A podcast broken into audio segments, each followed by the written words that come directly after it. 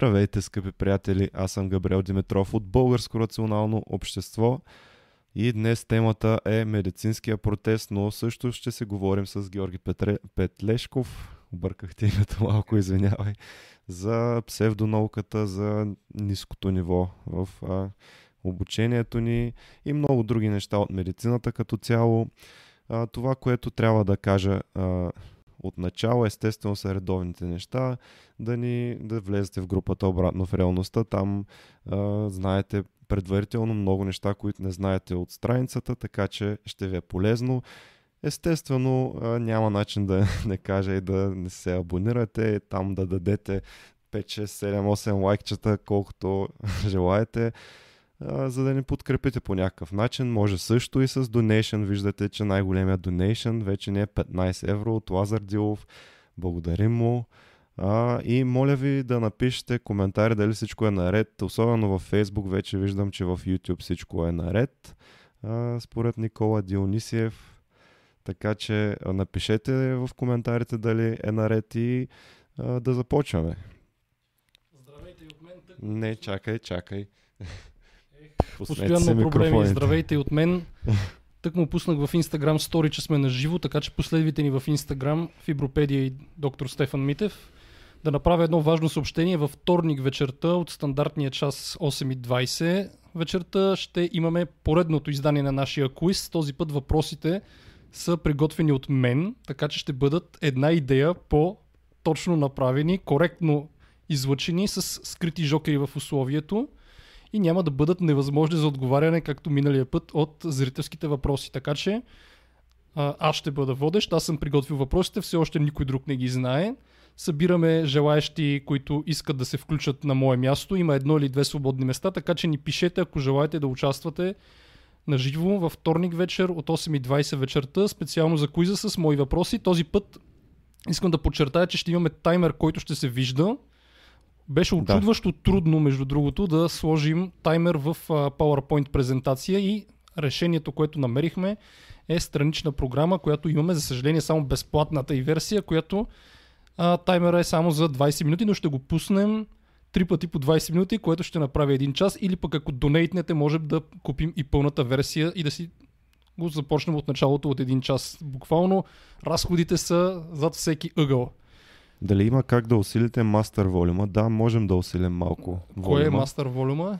Мастер волюма трябва да го усилим от или от а, тук. Чакай, аз мисля, че близо говорим до това, но как Аз си мисля, е? че добре се чуваме, не знам. Така че пишете, ако, искате, ако ли, искате, ли да, кажете. искате ли да участвате, а, отново ще бъде интересно, забавно, с съспенс, този път наистина с таймер и с по а, коректно зададени въпроси, а не такива, които да се чудим какво сме чели и какво си спомняме от химията като кой това газ искат. поддържа горенето или не поддържа горенето. Публиката това иска. Публиката иска да се гърчим. Параход ли е? И тук що един човек се сабскрайбна за нас. Благодарим, Благодарим ви. А, ако се сабскрайбнете сега или ако използвате функцията Chat, ще се видите на екран. Така че и направете го. Супер чат функцията след около няколко минути, може би, ще излезе на екрана. На, в чата ще излезе а, опция, линка към донейшените, така че и да дадем, Чакаме вашите парички. Да дадем думата най-накрая на Георги, който е един от най-активните в групата обратно в реалността. Първо да се представи и след това ще говорим по основната тема за проблемите в медицинската сфера. Здравейте, казвам се Георги Петлешков, рехабилитатор на 30 близо вече 8 години. 10 години преди това съм се занимавал с а, а, телекомуникации. Основното ми дейност дълги години беше а и лекуването и пътуването из Европа. А, имам интересни хобита. Скално катерене, спелеология. С така. мотор дойде. Да, отскоро се занимавам и с мотоциклетизъм и така. В смисъл, кара мотор. От колко време? От ам, 10 месеца. От 10 месеца. Имаш да. категория или? Да, да, имам категорията. Преди 10 месеца взех категорията и така. Да. Основната ми, всъщност, основният ми интерес в областта на рехабилитацията, това, което работя всъщност, са гръбначно-мозъчните травми и всичко свързано с гръбначно-мозъчните травми. Всъщност, основният ми контингент, да не кажа изцяло контингента с пациенти, които работя, са а, пациенти с гръбначно-мозъчни травми. Да. Допълнително, методът на работа, който използваме е сега аз не обичам да използвам новата нов или иновативен. По-скоро е нещо, което е добре забравено старо нещо, което просто последните години в България не се занимават хората. То е ранна постепенна вертикализация на пациенти, които всъщност не могат да се вертикализират. Да. И какво е нивото на рехабилитацията в България, според тебе? със сигурност, ако има хора, които ме слушат и които са мои колеги, ще ми се обидят, но за съжаление, моите наблюдения са, че в България а, трудно може да говори за рехабилитация изобщо. Да. Но, но нека да първо да се съобра... да погледнем, всъщност идеята за която съм тук е протеста, който беше и Да, който всъщност да. продължава да бъде на нашето съсловие. Голяма част от ам, ниското ниво на рехабилитацията, която има в България, е всъщност, че липсва конкуренция. А за да липсва конкуренция, това означава, че на свобод... нямаме, ние нямаме право на свободен пазар. Тоест, първо да започнем от там, че в България м- има едно разделение, изкуствено разделение на специалностите нашите специалности, които са всъщност рехабилитация, кинезотерапия и ерготерапия. Всъщност Мгм. това са три специалности, които в голямата си част в Европейския съюз носят едно общо название физиотерапевт. Тоест, ние Да. всичките сме физиотерапевти. Раз, в България има така наречените лекари по физикална медицина, които се титулуват със същото наименова- наименование физиотерапевти. Всъщност, разликата е, че те са лекари, лекуват, ние сме Мгм. терапевти, ние не лекуваме. И Тоест всъщност, има лекари, които са физиотерапевти. лекар, физикален терапевт, Да. те не са физиотерапевти. Физиотерапевти сме ние, кинезотерапевтите и рехабилитаторите. Мгм. Докато лекарът по физикална терапия, той е лекар по физикална терапия. В Да. никакъв случай никой от съсловието, нито един кинезотерапевт или рехабилитатор не смее да се бърка в работата на лекаря по физикална терапия. Ние ни, в никакъв случай не, не искаме да отречеме значимостта на тяхната професия и на тяхната работа. Нито на трудът, който са положили като обу- обучение. Да. Това, което обаче искаме е автономност на нашата професия, така, така че когато един пациент получи назначението си от лекар физикален терапевт, Мгм. той да може да избере при кой рехабилитатор или физиотерапевт да отиде на, на лечение. Сега не може ли? В момента в действащото законодателство в България нито един кинезотерапевт и нито един рехабилитатор не може да работи самостоятелно като самостоятелна единица. Ние сме винаги по чапката на, лек, на лекар и Аха. физикален терапевт. Тоест, ако аз искам да си отворя фирма и тази фирма да има един, двама, трима работника, които да са физиотерапевти като мен, аз задължително според действащото законодателство в България трябва да наема в моята фирма лекар по физикална терапия. Сега, идеята е следната. В а, Европа това е решено по последния начин. Всеки един пациент може да избере къде да отиде да се лекува, след като има направление за дадения лекар. Нали, в момента Да. и така в България. В смисъл, ако искаш, може да избереш който и да е било специалист а, лекар, ти просто трябва да имаш направлението за него. Да.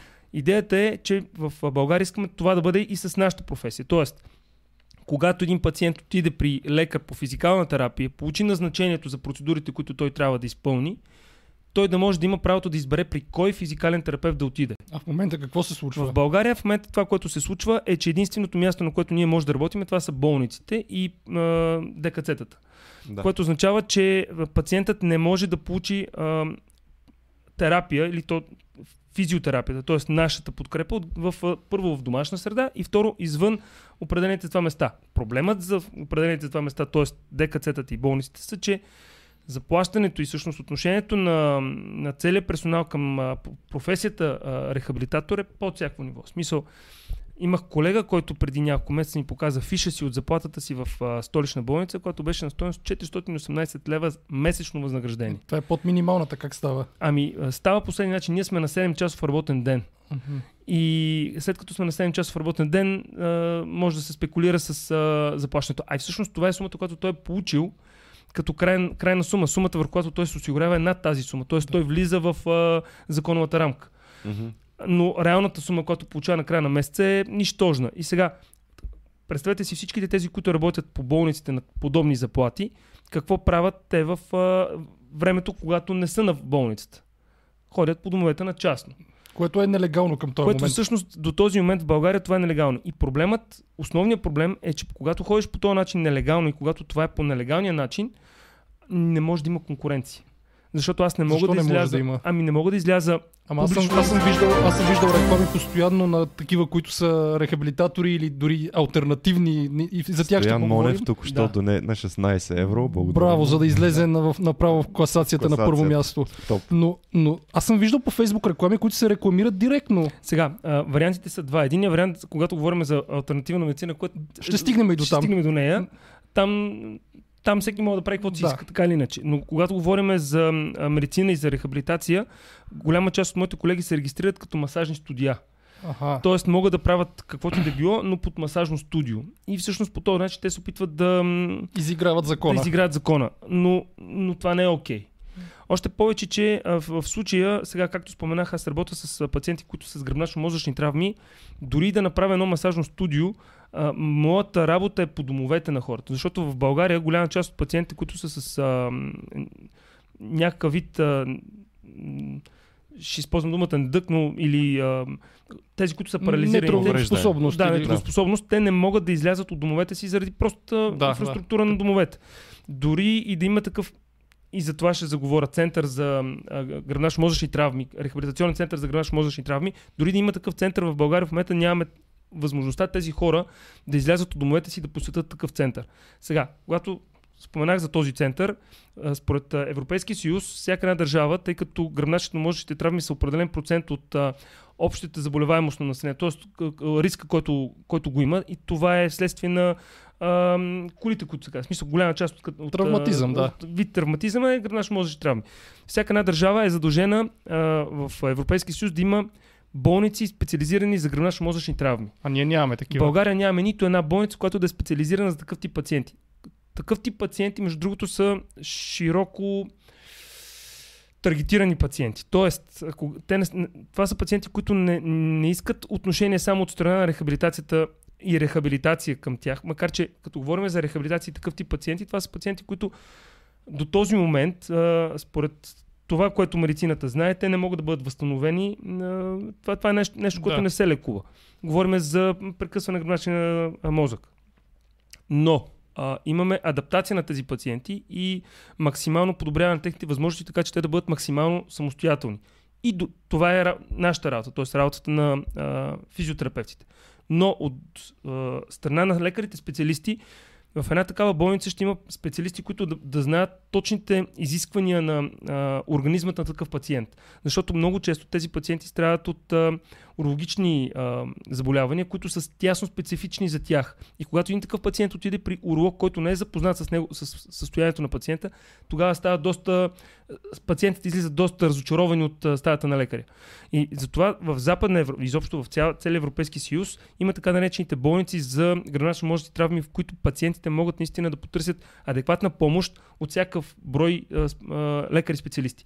Да не говорим, че в момента заради това, че в България липсва такъв тип, а, такова звено в медицината, в смисъл, а, като структура, като сграда, като фонд, а, изобщо и като отношение към пациентите, голяма част от тези пациенти се подлъгват към альтернативната медицина и към какви ли не извращения, които дори, за съжаление, в неалтернативната медицина го имат. Може би сте чували за стволовите клетки, голяма О, да, част от да, тях да, ходят. За, Да. за, за, за огромно съжаление, стволовите клетки се практикуват в болници, което означава, че би трябвало да са Но обикновено в Украина, в Сърбия, държави Китай, Турция, които не са Тайланд. в Европейския да, съюз. Да, да. И са нерегулирани, разбира се. И Да, стволовата терапия не е доказана за 90% от състоянията. Но които пък е скъпа и могат да вземат много пари. скъпа и голямата част от пациентите, когато по някакъв начин, за съжаление вече знаем, че Фейсбук таргетира пациентите, а, този тип терапии а, таргетират точно тези хора. А и да кажем, че има и сайтове, чрез които се събират дарения за альтернативни лечения, което е също една Тя за наболяла какво тема. всъщност Да. е доказана стволовата терапия? Ох, май е само Знаете ли? експериментална на Ами доколкото етап. съм чувал, За има за някакво, Нещо? да, Не, не, някаква... ама това е хемопоетични стволови клетки. Да. Ние говорим Да, С ние говорим в случая за... за Специално при гръбначно-мозъчните гръбначно-мозъчни травми, има все още някакви изследвания, които се правят в тази насока, но до сега няма достоверни данни за положително въздействане върху човешки организъм на стволовите клетки. Да, на този Сме- етап на няма този етап данни за няма. лечение, категорично. Категорично няма. Сега, за съжаление, има а, много болници, които спекулират и които се опитват по някакъв начин да, да привлекат а, пациенти а, при себе си. Имам дори, най-вероятно ме гледат пациенти мои, които са ходили и които продължават да ходят на подобни терапии, вярвайки си, че нещо ще се случи в а, Русия, примерно. но а, до този момент наистина няма а, доказателства, че стволовите клетки по някакъв начин помагат на тези пациенти. Има а, пак теория, че ако по време на операцията, която е веднага след инцидента, бъдат а, посяти стволови клетки на мястото, но това са само теории. Само теории. Само теории. Само да кажем, понеже има доста коментари, гостния Георги Петлешков, той е с бабата от Абхазия, имаше и такъв Бабата въпрос, от за, който Ти беше от Куиза. Има веднага коментари, нормално ли е Говори на микрофона. Но, нормално ли е общак да получава заплата 1000 лева, а медицинско лице 600-700? Ще го обсъдиме и това.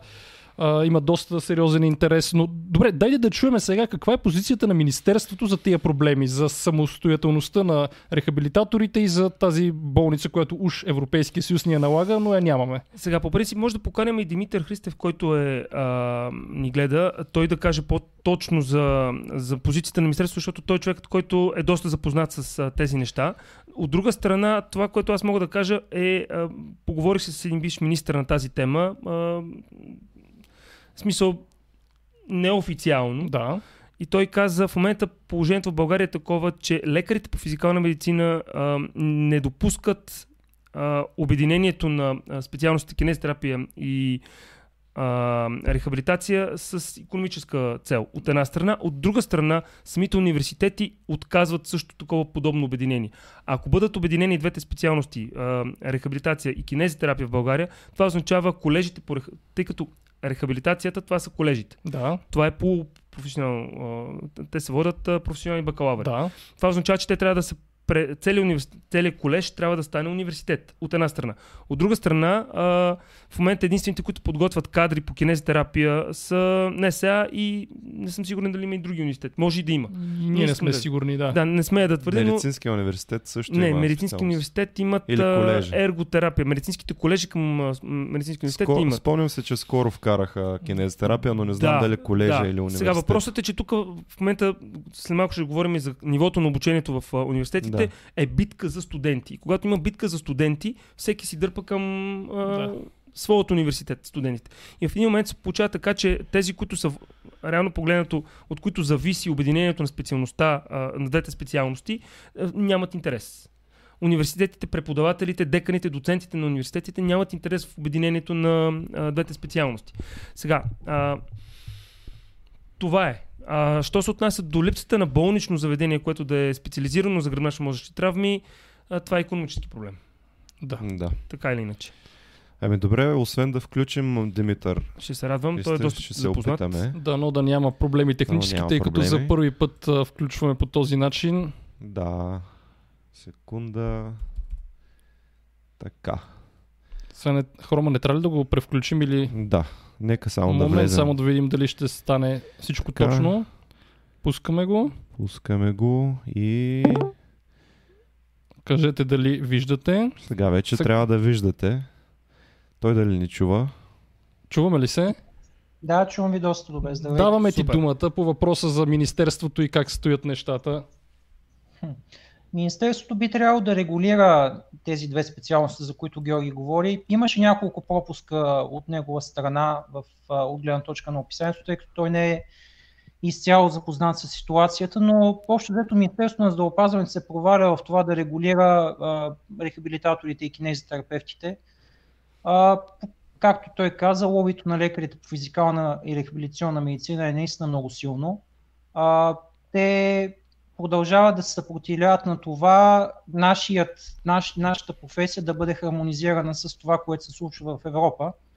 Има си класификатор на европейските компете- компетенции, който се нарича ЕСКО и там моята специалност е рехабилитатор и специалността кинезитерапевт наистина е посочена съответно под наименованието физиотерапист на английски, но а, лобито на тези лекари успя да издейства това в българския националния класификатор на професиите, ние да, бъдем поставени в а, група физиотераписти, т.е. името физиотерапевти дори официално в а, документа е а, ни е отнето. А, и в комисията по здравеопазване доктор Дариткова е просто като един непреодолим а, една непреодолима скала. Просто няма шанс да мине през нея. А, всъщност сме заложници на ние 100-150 човека, които много от тях за жалост, не са част с съвременните гайдлайнове, когато става дума за терапия и рехабилитация, а, залагат си на, апаратната физио, на апаратните модалности, пренебрегват съвременни научни доказателства и така нататък.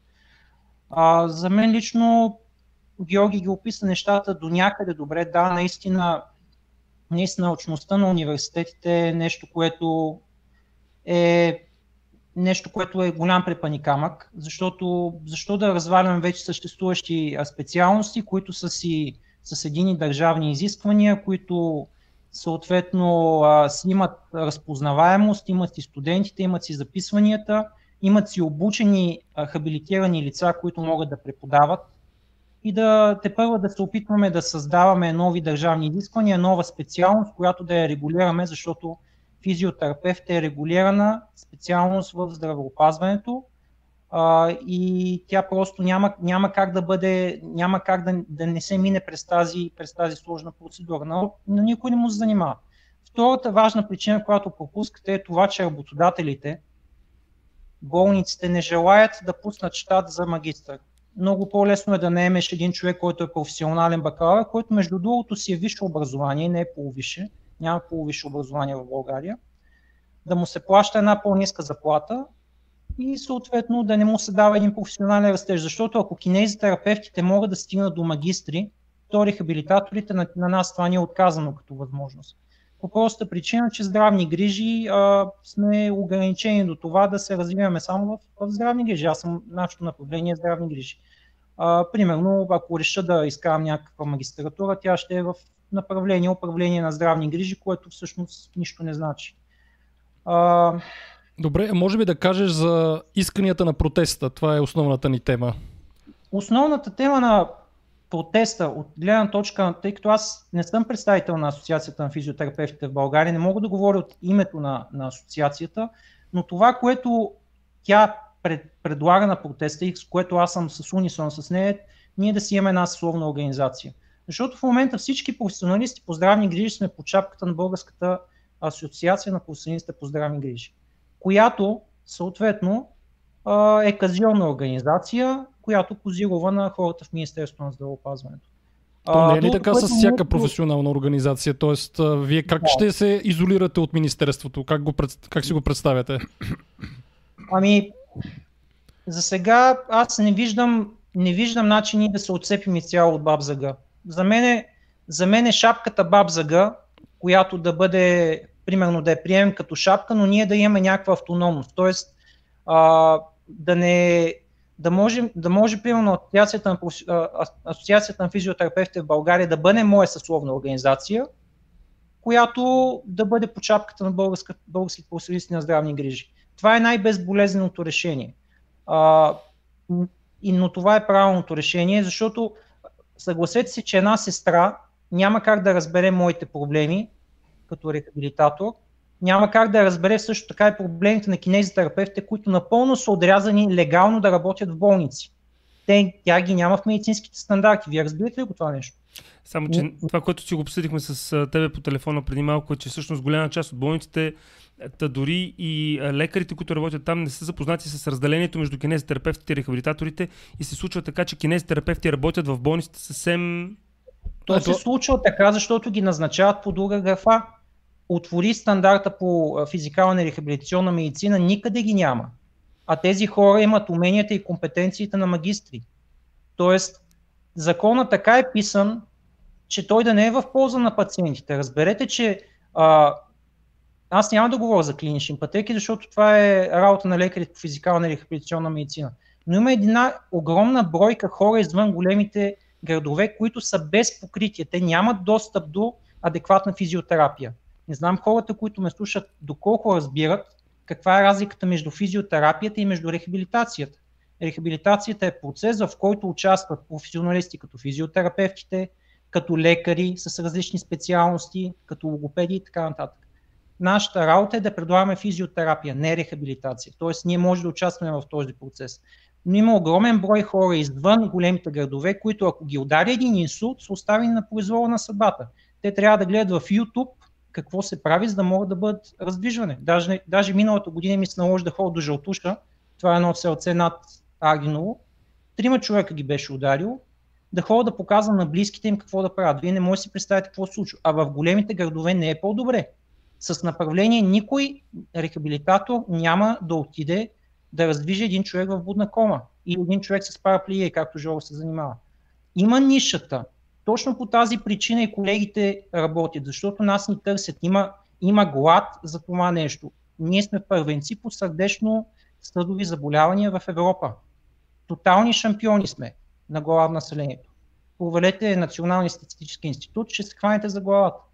Има работа колкото искаш, но регулацията обслужва, не обслужва българското общество, а обслужва интересите на болниците, интересите на университетите, които защитени от академичната си автономност правят каквото си искат и съответно интересите на една шепа лекари, които не всички от тях са караконжули. Значи, просто си има хора, които са си качествени, но има лекари, които не желаят да минат по-напред в, в, в нещата. Ние сме в Европейския съюз. Специалността лекар по физикална и рехабилитационна медицина първо не се нарича физиотерапевт, а физиатър. Второ, те работят с нас като, като партньори, а не като хора, които да ни надзирават. Аз това ще я да те питам, защо лекарите са против това, като те не, реално не правят раздвижвания и такива неща? Защото те не могат, как да ти го обясня, те в момента държат абсолютния монопол, като става дума за здравната каса. Това, което те са, в тях в момента ги устройва е направленията да минават през тях. Защото а, сега неофициално 10% са 10% примерно от едно направление отива за лекаря. А рехабилитатора примерно ще вземе левче от една процедура. По-малко. Може би по-малко. С други думи, основният изпълнител, а той не е само изпълнител, а понякога му се налага да взима и решения, защото а, много от отделенията работят с лицензите на лекар, но лекаря го няма. Тоест той идва, преглежда за 2 часа и оттам насетне ние се оправяме. Което е факт. Което е абсолютен факт. Така е. Те не могат да осигурят покритие дори на, на, на балнео хотелите. Тези, които работят по програма НОЙ. Има 4-5 хотела в Пловдив, мисля, че работих с два лиценза, с лицензите на двама лекари. На тяхно място, поради това, че няма достатъчно лекари, се назначават хора с друга специалност, примерно както, както вие сте гастроентеролог, да дойдете вие на мен да ми назначавате физикална рехабилитационна медицина. Че какво разбирате? И гинеколози се занимават с това нещо, и невролози, и ортопеди. Това не е нормално. При положение, имат... че има, при положение, че има такава специалност, защото, както сме го коментирали това нещо в Европейски съюз, липсва такава специалност, а, медицинска специалност не. и тогава всъщност направленията идва директно от а, лекуващия лекар специалист. Не, не, не, не, не си го разбрал добре. Значи такава специалност има, намира, в, намира се в Европа, но те се занимават с медицинските аспекти на рехабилитацията. В момента в по-напредените държави, да кажем Великобритания, Норвегия, колегите там се борят за директен достъп. Даже в, в, в Норвегия те имат директен достъп. С други думи, отивам аз с моята диплома за рехабилитатор, може би ще ми се наложиш да, да получа една година, кандидатствам за лиценз, отварям част на практика, човека го заболява гърба, получава инсулт или каквото и да е, идва директно при мен. И здравната каса финансира моите дейности. Той няма нужда дори да ходи при джипото. Защото физиотерапевтите са автономни здравни специалисти, които не са лекари, но са доказани, има достатъчно научни проучвания, достатъчно неща, които да покажат, че те са компетентни а, професионалисти, които могат да планират самостоятелно да взимат решения и да провеждат. Добре, а конкретно, конкретно какви са исканията в момента, защото аз честно казвам, нали, като човек от системата, наистина не знам какви са исканията, които са на протеста. Първото, първото искане е съсловната организация. Основно. Ние имаме, имаме нужда от една съсловна организация, която да е това толкова това трудно е, ли е да се е удовлетвори това искане? Ми явно, за съжаление, да. Изключително трудно е за сега. А, защото а, като рехабилитатор аз имам право да членувам в Българската асоциация на професионалистите по здравни грижи, защото аз съм в направление здравни грижи но кинезитерапевтите са в направление обществено здраве. Те нямат право да членуват в Българската асоциация на професионалистите по здравни грижи. И въпреки всичко те работят в болница. Разбирате ли? Сега, всъщност, Закон? това, което Стефан Митев пита, всъщност като основни искания са ни а, а, да имаме съсловна организация, която да ни представлява и да, да представлява отново. а, както кинезитерапевтите, така и рехабилитаторите. И другото Точно голямо име, всъщност другото голямо желание на, на протеста е обединение на а, името, т.е. кинезитерапевти и рехабилитатори да бъдат под общото име физиотерапевти, за да няма разделението, което обаче всъщност... Казано, казано, по-така, по, по-обстойно е създаване на изцяло нова специалност физиотерапевт, в която да се влеят тези две специалности mm-hmm. И нещата да бъдат регулирани и хармонизирани с нещата, които са в Европейския съюз. Защото в момента Европейската професионална карта, това всеки може да отвори и да го провери, позволява на хората, които са физиотерапевти, улеснено предвиждане в Европейския съюз. Сестрите с общ профил и физиотерапевтите могат по-лесно от някой лекар да отидат в, чужбина, в Европейския съюз и да работят, защото това нещо в момента тече. Европейския съюз се опитва да хармонизира, да хармонизира трудовия си пазар. И съответно имаме нужда от професионалисти, които се обучават по един и същи начин във всяка една държава в Европейския съюз. Добре, аз само ще, те, само ще те контрирам, някой ни дари, но само ще те контрирам, Лазар Дилов. понеже 20 ние се занимаваме в такава насока. Аз напълно ви разбирам исканията, обаче не всички от вашето съсловие са с добри намерения. Има много шарлатани, има хора, които се занимават с Боуен. Не искам да споменавам един смешник по име, всички се сещат кой е. Ние сме го коментирали. Как обаче хората, ако вие имате повече самостоятелност, биха се предпазили от такива шарлатани? Не е ли това обратната страна на монетата? А, Митко, може ли Да. аз да отговоря? Не, дай ми възможност и Да. след това ти може, защото това е тема, която, както ти казах, както ти се занимаваш с а, а, ре- регулирана професия, медицината е регулирана професия, така и физиотерапевт би трябвало да е регулирана професия. Като една регулирана професия, представителят на тази професия трябва да следва някакви ръководни принципи, за които или Министерството на здравеопазването следи, или съсловната организация. Ако примерно ти изпълниш нещо, което не е по медицинския стандарт, аз като пациент мога да те докладвам на Българския лекарски съюз и на Министерството на здравеопазването. И те ще те регулират по някакъв начин. Механизми има. Механизми има. Просто трябва да има воля за това нещо. Както има физиотерапевти, които се занимават с альтернативна медицина, така има и лекари, които са хомеопати, шусле, предписват шуслерови соли, поставят игли, поставят, поставят всякакви неща, които са абсолютни, абсолютни абсурдни. Но тяхното, тяхния имидж на, на бялата престилка им дава, им дава, как да кажа, дава им възможност, може би по-безболезно да се измъкнат покрай това нещо. Така че, ако има добрата воля, альтернативната медицина ще бъде, ще бъде ре- регулирана и ще бъде изкоренена, защото не можеш да наричаш альтернативна медицина физиотерапия. Физиотерапията е базирана на научни Не, доказателства. не, аз не наричам а, физиотерапията, аз наричам Боуен, а, рейки и някакви други подобни неща. Истина е, истина е. Аз няма да приема някой терапевт да, да прилага тези неща в практиката си. Съответно, ако имам, ако имам властта да го регулирам, ще го регулирам или ще го докладвам на съответния, на съответния орган. Всъщност това, Виж- което... Да, Да. Довършвай. Да, виж, а, като цяло тези, в повечето случаи альтернативната медицина, ако изключим нарушаване на целостта на кожата, е безопасна за, за тялото, като освен, но не е безопасна за джоба. Ами не съм А, съгласен. Има, в България не са навлезли така наречените хиропрактори, но там има и смъртни случаи от а, манипулации да се върху шията. артерия, инсулти и така нататък. Не са навлезли те, но за сметка на това има и умейхотерапевти, Да. които, да, които Ема и умехотерапевтите абсолютно- винаги ми е било чудно те до каква степен те са легални. В смисъл, до каква степен могат да се наричат терапевти и, и те, те са просто масажисти, реално погледнато. Ами Не, юмейхо не, е- не е масаж, според тях това е терапия. Но те извършват Най-популярна фишинг е акупунктурата, ако питате мен. Сега, всъщност, на въпросът как да бъдат, а, смисъл, ако, ако в момента бъде направено това като изискване, което имаме ние, въпросът на Стефан Митев наистина е резонен. В момента университетите бълват студенти. А, завършени студенти по различните специал... специалности. Така. Кинезитерапевти или рехабилитатори. Сам знаеш, а, а, Митко, какво е положението на обра- образованието ни при нас. В, а, особено пък при колежите, а, и псевдонауката е застъпана като образователна програма и аз не съм видял човек, който да е влязал и да не е завършил. Тоест а, няма цетка. За съжаление, това не е само при нас. Мисъл, не е Навсякъде само... е така, категорично. Да, но лично за мен е, това е нещо, върху което трябва да се обърне много сериозно внимание в самата образователна система. Ма точно това мен ме притеснява. Ти преди ми каза, че сте учили в университета акупунктура, имате изпит по акупунктура, ми ще завършат Факт. такива хора и ще са самостоятелни след това и масово ще предлагат на наивния българин Особено ако акупунктура. не е регулирано. Особено ако не е но, регулирано. но, за съжаление, сега трябва да си съгласиш, че Има- това нещо няма. го има и в медицината. Има Тоест, го. а, хора, които определено не стават за лекари, завършват а, медицина. Категорично. Всъщност проблемът, основният проблем в образованието е, че това, което ми прави, не, не е окей да го казвам публично, защото все още съм студент, но а, не се късат студенти. Моето наблюдение сега, съм вече дърти, на дърти години уча а, това, което го уча, но наблюдението ми като човек, който има опит е, че м, няма късане на студенти. Дори да те скъсат на един изпит, те ще пуснат на втори изпит.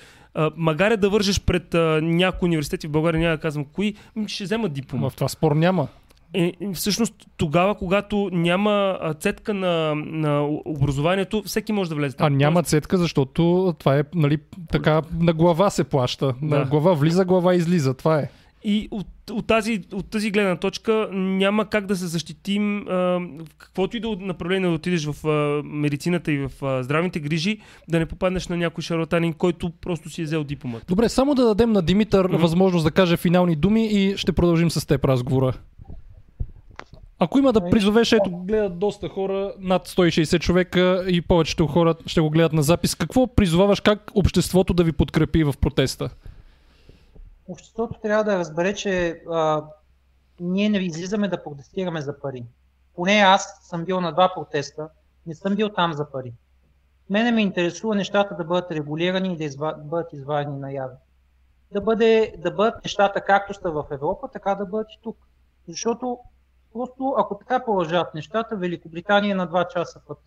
Качвам се на самолета, там съм, ще получа половин година, примерно, ще стана физиотерапевт и ще си работя както трябва. Всъщност Просто- про- проблемът не е до това, че ние, че ние ще избягаме, защото така или иначе голяма част от българите, които са, а, бягат. Въпросът е, че хората няма да получат а, а, адекватното отношение и помощ. Това, което спомена ти и с което аз се сблъсквам ежедневно, е, че наистина в, а, в провинцията и в малките градчета хората нямат а, достъп, достъп до, до рехабилитация. И особено пък, когато говорим за хората, които са с а, хроничните заболявания, инвалидизиращи хронични заболявания, това са МС-ите и а, Да. инсултите и гръбначно-мозъчните травми, според сегашното действащо законодателство, тези хора трябва да се лекуват в санаториуми. Да. Сега, в санаториума той е на 70 години този санаториум, а, техниката вътре на 70 години. В по-добрия случай той трябва да отиде в частен санаториум или в частна болница да се лекува, където сумите са фрапиращи, а това, което получаваш е същото, което и в, частни, в държавния санаториум, само че с по-ново оборудване. Демек нищо. Може ли да те прекъсна само? Да. Хората, хората трябва да разберат, че, хората, че няма да ги нарека пациентите. Човеците с а, хронични заболявания не желаят да са в болница. Факт. Ние няма как да ги интегрираме в санаториуми, в болници, те да се почувстват. Много е глупаво ние да вкараме един човек, който така или човек. иначе вече се е отчаял от живота, да го вкараме в някакво лечебно заведение и там да го лекуваме. Макар, че, мак, макар, че Мит, Мит извиня, че те прекъсвам, но това, което не знам дали чу за болниците по гръбначно-мозъчни травми, които ги има в Европейския съюз, ще ти призная, голяма част от хората, дори тези, които нямат финанси или, или които са далеч, в смисъл, живеят в изолирани а, населени места, са склонни да отидат за, на, на курс по... Пак не искам да използвам думата рехабилитация. Тоест, а, това, което може да ти даде едно такова учреждение, болнично учреждение, а, е незаменимо за пациент, който е с хронично заболяване. Най-малкото от а, компетенцията на лекарите, които ще срещне там, които ще са компетентни за неговото заболяване. Не само за лекарите. Той, те, той, този човек ще получи и работа в екип. Ще получи Факт. 6-8 часа, които Факт. не може да ги получи в къщи. Факт. В Но момента това, трябва, но това не трябва да е нещо, което да бъде постоянно. Ние трябва да можем да дадем възможност Факт. на този човек, когато се прибере в къщи, той да има възможност да, да, да достигне лесно и ефтино и легално до терапевт, а не да трябва да минава през хиляда лекари, които да освоят сумата и пари преди да може изобщо терапевта, не, някой терапевт да дойде при него. така е. Има, има хора, които имат нужда има терапевти, които са търсени и те ходят.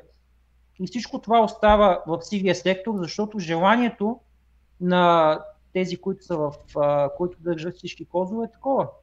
Всъщност няма, това е големия да, проблем. Всъщност няма, това, което... Няма, да, да извинявай. Да, да. Няма, нужда да, няма нужда да правим лов на вещици и да, и да, и да, и, и да ги гоним тези терапевти. Нека им се даде възможност да работят. Те така или иначе го правят. По този начин ние по-лесно ще можем да въведем някакви гайдлайнове. По-лесно ще можем да ги регулираме. Не е нормално на един пациент пет рехабилитатора да направят пет различни неща. И това е така. Дума, не е нормално това нещо, аз го виждам. Не е нормално. Това, което... Не е нормално един човек с мускулна дистрофия, пет човека да минат през него и всеки да си направи нещо, което е видял от курса. Има си ръководни принципи, те трябва да се налагат. Но това няма как да стане, докато този човек е някъде в къщи, нито издава касови бележки, нито някой го знае какво прави, нито го знае колко чете. Защото една съсловна организация ще може да ти каже, ей ти днес, тази година, колко кредита направи, на колко курса се яви, каква ти е компетентността. Това е начинът. Това с курсите, с компетентността, едно по-скоро а, да се следи прогресът на пациента, както на някои места в Европейския съюз. Самите лекари, които... Но това е дълга тема. Лекари, лекарят, който лекува дадения пациент, дали бил а, а, ортопед или невролог, а, за самия лекар се трупат точките в зависимост от прогреса на пациента. И тогава има цел и задачи на какво трябва да постигне дадения пациент в определено време. И когато този пациент постигне дадените резултати за даденото време, които са това, което казваш ти, гайдлайните, тогава самия лекар сменя терапевта, с който работи. Но за да, да. го смени лекаря, терапевта трябва да има конкуренция на терапевтите. А в случай ние нямаме конкуренция на терапевтите. А не е ли конкуренцията в сивия сектор? Аз пак съм като някаква черна станция, да, съжаление... ама питам, няма ли в сивия сектор също конкуренция? Сега, а, тук аз ще поговоря малко, защото ти си легален. А, аз, аз съм по-скоро в този сектор. Ами, това, което искам да кажа е, че в България съмнявам се, че някой, който в нашата професия не, не работи а, всичките, които да, всички са в сивия сектор и, и аз не се съмнявам в това. Което всъщност е големия проблем. И всъщност, когато сме в сивия сектор, това, което спомена Митко за гайдлайните и изобщо услугата, която получава пациента в края на, в края на деня, по никакъв начин не може да бъде регулирана. А той няколко пъти го спомена това нещо за гайдлайните. А, това е, той е всъщност първият човек, който чувам в България, който говори за гайдлайни по а, рехабилитация и кинестерапия в България. А, за съжаление, дори в, а, в университета, в който уча, м- почти не се чува думичката гайдлайн за дадено заболяване. Да. А гайдлайните са неща, които са утвърдени от а, определените съсловия в определените държави, по които се работи с дадения пациент в определената да, ситуация. Да, категорично и в медицината е абсолютно същото. Има гайдлайни и трябва да се придържаме към тях. Да, обаче в България голяма част, да не кажа голяма част от моите колеги, изобщо не са чували какво е това гайдлайн. Те си карат по а, псевдонаучните методики. Сега Митко ще ми, може да ми се разсъди, но ще спомена Бобата, който в момента е а, за голяма част от моите колеги е света светих. Но а, има си гайдлайни. В нито един от гайдлайните не се препоръчва бобата като терапия. Препоръчват се конкретни упражнения, това, което правиш ти Миташки. Така че, да. а, за съжаление, обаче в България за, а, с, с финансова цел, т.е това, което каза ти за курсове, аз затова съм малко като чуя курсове и квалификации, така малко изтръпвам, особено в нашия сектор, защото в нашия сектор имаме толкова много псевдонаука и псевдокурсове, които а, колеги твърдят, че са ги завършили и че имат компетенцията след като са ги завършили, че просто това е един безкрайен океан.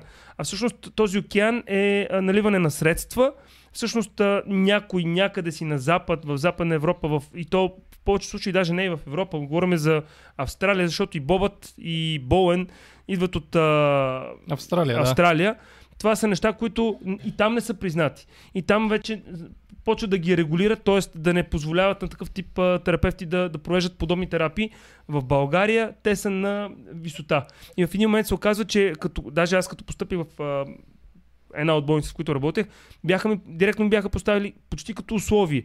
Ти ще трябва да запишеш курс по бобът. В един момент се оказва, че а, няма думата рехабилитатор, няма думата физиотерапевт, има някой, който завършил някакъв курс по нещо си което според тези, които са завършили този курс, е света светих и това лекува всичко. Ама, да, така както ми го описаш, в момента сме в някакъв див запад и всеки се спасява поединично. Така ами, за съжаление, всъщност това, което и Митко казва и това, което искаме ние е нашата специалност да бъде регулирана, за да го няма този див запад. Наистина в момента е тотален див запад в а, а, сферата на из, а, рехабилитацията и физикалната медицина и физикалната терапия. Всъщност, а, това, което мене ме очудва, е, че голяма част от лекарите, които са със специалност, не са запознати с това, което правим ние. Тоест, един лекар със специалност трудно може да разграничи лекар физикален терапевт от а, физиотерапевт, от кинезитерапевт.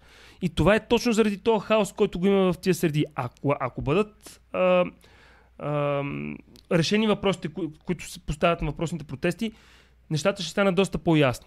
Както за Мога- пациентите, мога- така и за лекарите. Да, Мога ли да включа само с едно нещо? казвай. А, завтра бях в, а, на събиране на Дружеството на хирургията на ръка. Имах възможност да видя как в, в България истински, истински си партнират ортопеди и терапевти. Доцент Кътева от София Мед просто ни, ни даде възможност да, да видим как тя работи и как уважава нашия труд. Ама това е само в болничната, болничната среда. Да, някои от лекарите, някои от лекарите и то от ортопедите осъзнават, че няма как да има добра медицина без добро, а, добра намеса, която да е базирана на научни доказателства. А, и, си, и си прав до някъде, че хората се объркват, защото един е физиотерапевт, друг е, друг е рехабилитатор, трети кинезитерапевт, кой какъв е и така нататък. Просто една, една специалност наистина трябва да имаме.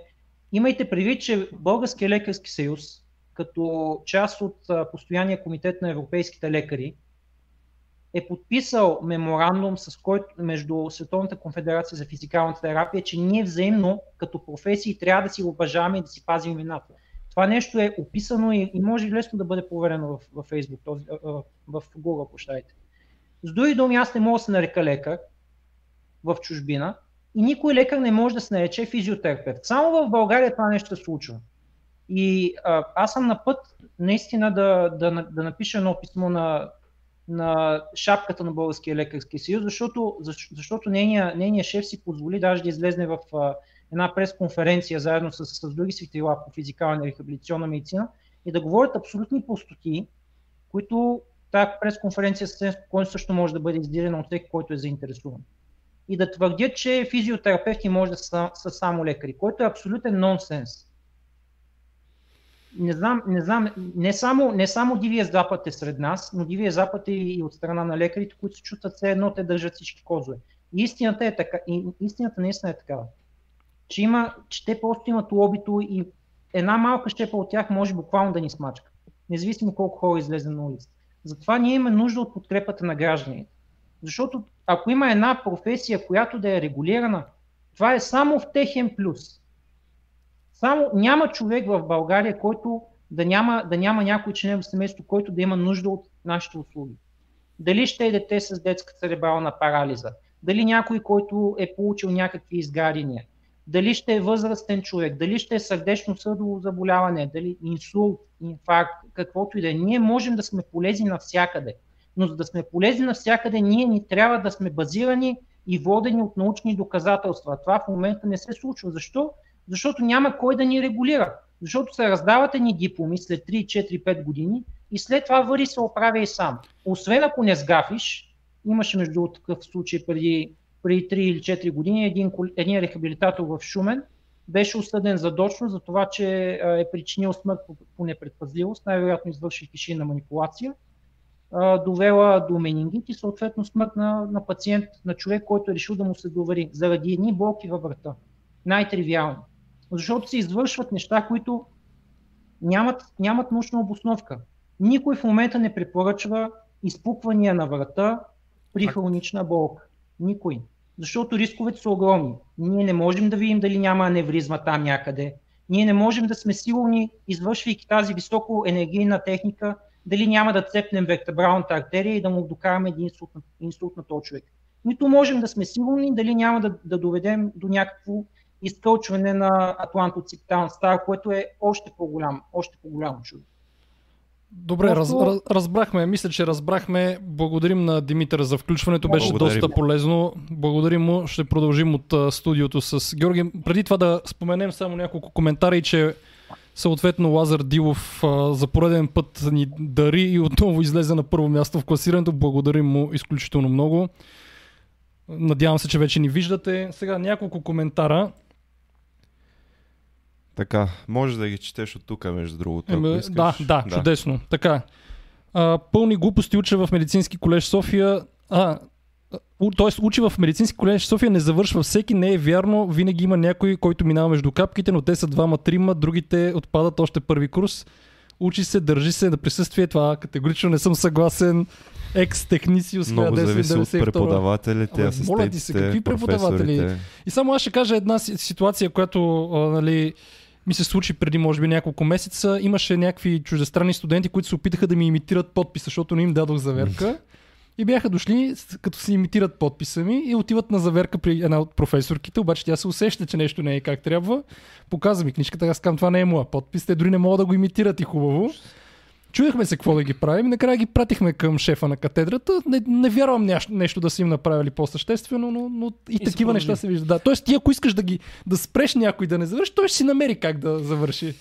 Ето това цялостното е пак проблемът на политиката на не знам, на здравеопазването и по-скоро в образователната политика на университетите.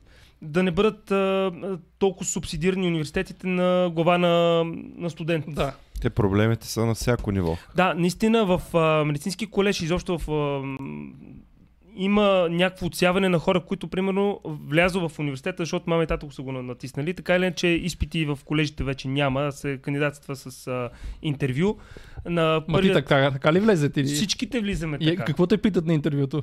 С интервю. Кажи какво те питат. Ми, общо взето, защо си го записал, какви са ти, какво ти е желанието и какво те потиква да го учиш това нещо. И зависимост от това преценяват кой е годен. Абсолютно. И сега, основният проблем е, че да, наистина има хора, които се отказват първат, първите два месеца, три месеца, но това са хора, които така или иначе толкова, в смисъл, те при тях цетка няма. Тоест те смисъл, сами се отказват, а не ги връщат. те сами се Да. отказват. Мен, да, между наистина. другото, малко вашата а, ситуация ме напомня на тази с диетолозите и нутриционистите, защото там също имат а, хора, които карат курсове и едва ли не вече се наричат диетолози, а са някакви... Факт. Да. Факт. За съжаление, в а, сферата на здравните грижи, а, това е един океан, в който всеки в момента прави каквото си поиска. Докато това не бъде по някакъв начин регулирано, а, Да. ще продължава да са така нещата. Ето пак същия човек в НСА и Медицински колеж София се учат абсолютно еднакви неща в тези две специалности, което означава едно и също нещо. Медицински колеж София учебно заведение на доста високо ниво и не е за подценяване. Аз просто не знам как да коментирам Сега, м- факт е и в НЕСА, и в медицински колеж се учат абсолютно ни- едни и същи неща. Голяма част от а, предметите, които ги учиме, ние се засичаме по базите, които са в а, а, болниците. А, точно заради това, защото случат едни и същи неща, ние искаме всъщност всички терап... как кинезитерапевти и рехабилитатори, обединение на една и съща специалност. То е смисъл обединение под едно общо име. Аз по-скоро се засмях на втората част, че аз не смятам, че в България въобще има университет, който да е на високо А, ниво или, или да, просто да, да, да. критериите за високо са ни различни Еми, с нашия между другото, не само обикновените хора се бъркат за вашата професия, нали, каква е То и аз се бъркам. И самите лекари. Самите лекари Да. се бъркат. Еми, Да.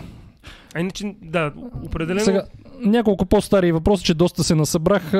А, така, има магистър за специалност рехабилитатор от тази година в а, ФОС, което е факултет по обществено здраве и също искам да кажа, че не е полувисше образование, това е професионален Да, бакалавър. окей, Да. съгласен с Да, това нещо. това го е. уточнихме. Излиза, че всичко е пари, както обикновено. Ми, горе, За така съжаление, излиза. да. Така излиза. Да. Така, с- включват се още хора. Юмейхо, няма да ги коментираме сега. Юмейхо, имаме си в провинцията доктор Лазов, така. Доктор Лазов има ли какво да го Не, не, обсъждаме? сега казва Стоян Монев, който преди малко дали Бобът е псевдонаука, не случайно господин и госпожа Бобът се самоубиват, доколкото си спомням. Да, интересно. Така, гледахте Аз ли лъжливите доктори по нова телевизия, до кога тези, които работят в болниците, така ще еди какво си на хората и ще участвате в измамни схеми. Да, сега това м, пак не искаме да го коментираме, защото Пак колективна вина защото усещам. даже не е колективна вина, ами това е едно разследване. Разследващите журналисти не решават кой има вина, медицински Мгм. одит, съд. Ние не сме чули нали, становище на медицински одит и на съд, за да кажем той е Проблема от или такива не. репортажи е, че точно се насажда колективната вина на всички лекари, на всички здравни лица по една или друга Мога ли да причина. взема Да. лекичко само отношение по този въпрос? А, Понеже съм работил в болница, в болницата а, по пътеки в звено рехабилитация, физикална терапия и рехабилитация, също болниците сключват договор с здравната каса. И когато дойде пациент, винаги при него се, е, той има право на определен брой неща по пътеката, тези неща винаги се пишат. В, максимално много се пишат, така че да може да се вземе голям Да, да, разбира се, в, пари, това не се без съмняваме. значение какво ще му се прави на пациента. И тъй като в голяма част от случаите, а, това, което каза а, Митко, електротерапията отнема най-кратко време за един пациент. Тоест, ако трябва да му се прави нещо мануално или а, кинезитерапия, това ще от- отнеме един терапевт на един пациент. Докато а, физи, физикалната терапия, това, което е електролечението, един а, терапевт може да приложи на 4-5 пациента. И затова пациентите обикновено се редат на, на кошетките, пускат им се там разни неща, които са с също доста а, компрометиран ефект Да. и по този начин пак по един начин си източва касата. Сега, от една страна това е не окей от гледна точка на източването на касата. От друга страна обаче това е единствения начин по който а, звеното по рехабилитация може да вземе пари от здравната каса. Иначе няма, няма финансиране. Аз Тоест, виждам, той изцяло, да, виждам губещо. друг проблем с вашата професия е, че вие нямате право да практикувате без лекар, нали така? Или без, без държавата, общо взето. Да. Един или друг начин. А в същото време, примерно, акупунктуристи, някакви други там китайски Всеки да прави иска. правят каквото си искат добре, частно. Как става това, Това е че, абсурдно. Как, как става това, че нали, никой не, не, не контролира тия с акупунктурата, пък е... Вие искате регулация, пък те и сега няма ре- регулация и си, се движат. Ми, въпросът е, че може би не искам да влеземе в... А, смисъл, нашата регулация трябва да влезе в а, медицински, медицинската регулация. Тоест, аз наистина искам, когато при мен дойде пациент, той да дойде с направление от, от лекар. Ама ти смяташ ли, че ако има така регулация, нещо ще се промени, ще има по-малко шарлатани Ами, или те ще влезат в правия път? С, почти съм сигурен, че би, би било редно да има. В смисъл, най-малкото аз ще имам право на, на, на официална реклама, ще имам право да си отворя фирма, в която аз ще мога наистина да се рекламирам себе си. Да. Което е, мога да. В момента, ако искам да отворя каквото и да било като звено, свързано с рехабилитацията, особено на пациентите с гранични мозъчни травми, хроничните болни пациенти, нямам по никакъв начин законното право това да го направя, ако не наема лекар, физикален терапевт. Който да е в Който- твоята фирма. който да е в моята фирма и който единствената му работа, която ще прави е да седи на в някакъв офис някъде и ще подписва едни документи. Тоест той няма дори да има достъп до пациентите Да. и няма да ги преглежда. Ако бъде регулирана професията така, че този лекар по физикална медицина да взима дейно участие в лечението на пациентите, е окей. Но в момента в България това, това което се случва е а, лекарите по физикална медицина са единствено едни писари. В смисъл, това, което правят е а, Да. пишат терапиите и всъщност а, оправдават а, пътеката. Да. Опитват се всъщност да, да източват пътеката. Сега лошо е да го казвам като израз източване на пътеката, но това, което правят е те да измислят начин по който болницата да вземе максимално пари от даден пациент. Те са стотинки, факт. За пътеките по а, рехабилитационна медицина са ни от най-зле платените, но единствените, които могат да го правят в момента, това са лекарите по физикална а, медицина. Няма проблеми. Нека да продължат да си вършат това нещо те по болниците. Въпросът е, че когато пациента излезе от болницата, какво правим с него? Всичките тези, които са с хроничните а, заболявания, които са тежките случаи, инсултите и гръбначно-мозъчните травми, МС-ите, какво правят тези хора, когато отидат в домовете си? Пак и дори тези, които са, не са толкова с тежките пациенти, които а, прекарат времето в, а, в болницата. В момента пътеката по здравните, в а, болниците по без значение от заболяването, максималната пътека, рехабилитационна пътека е 7 дни. А, за И те 7 си списват веднага на седмия ден, не Да. се задържат допълнително. какво е точно на седмия ден ще може да прави пациента? В смисъл, има една пътека, която е при а, тазобедните стави, в които има там цел на седмия ден, какво трябва да може да прави пациент и, и като цяло може да се спази в болничната среда. Но там на сетне с инсултите, какво правим? В смисъл, човекът получи инсулт, на седмия ден след инсулта и след каквото и да било са го изписали, този пациент или трябва да отиде в санаториум, или трябва да влезе в болница, специализирана болница по рехабилитация която по, здравните, по а, здравна каса му е 10 дена в годината веднъж или два пъти и те влизат по НОИ, мисля, че влизат Да. пак 7-8-10 дена един път в годината.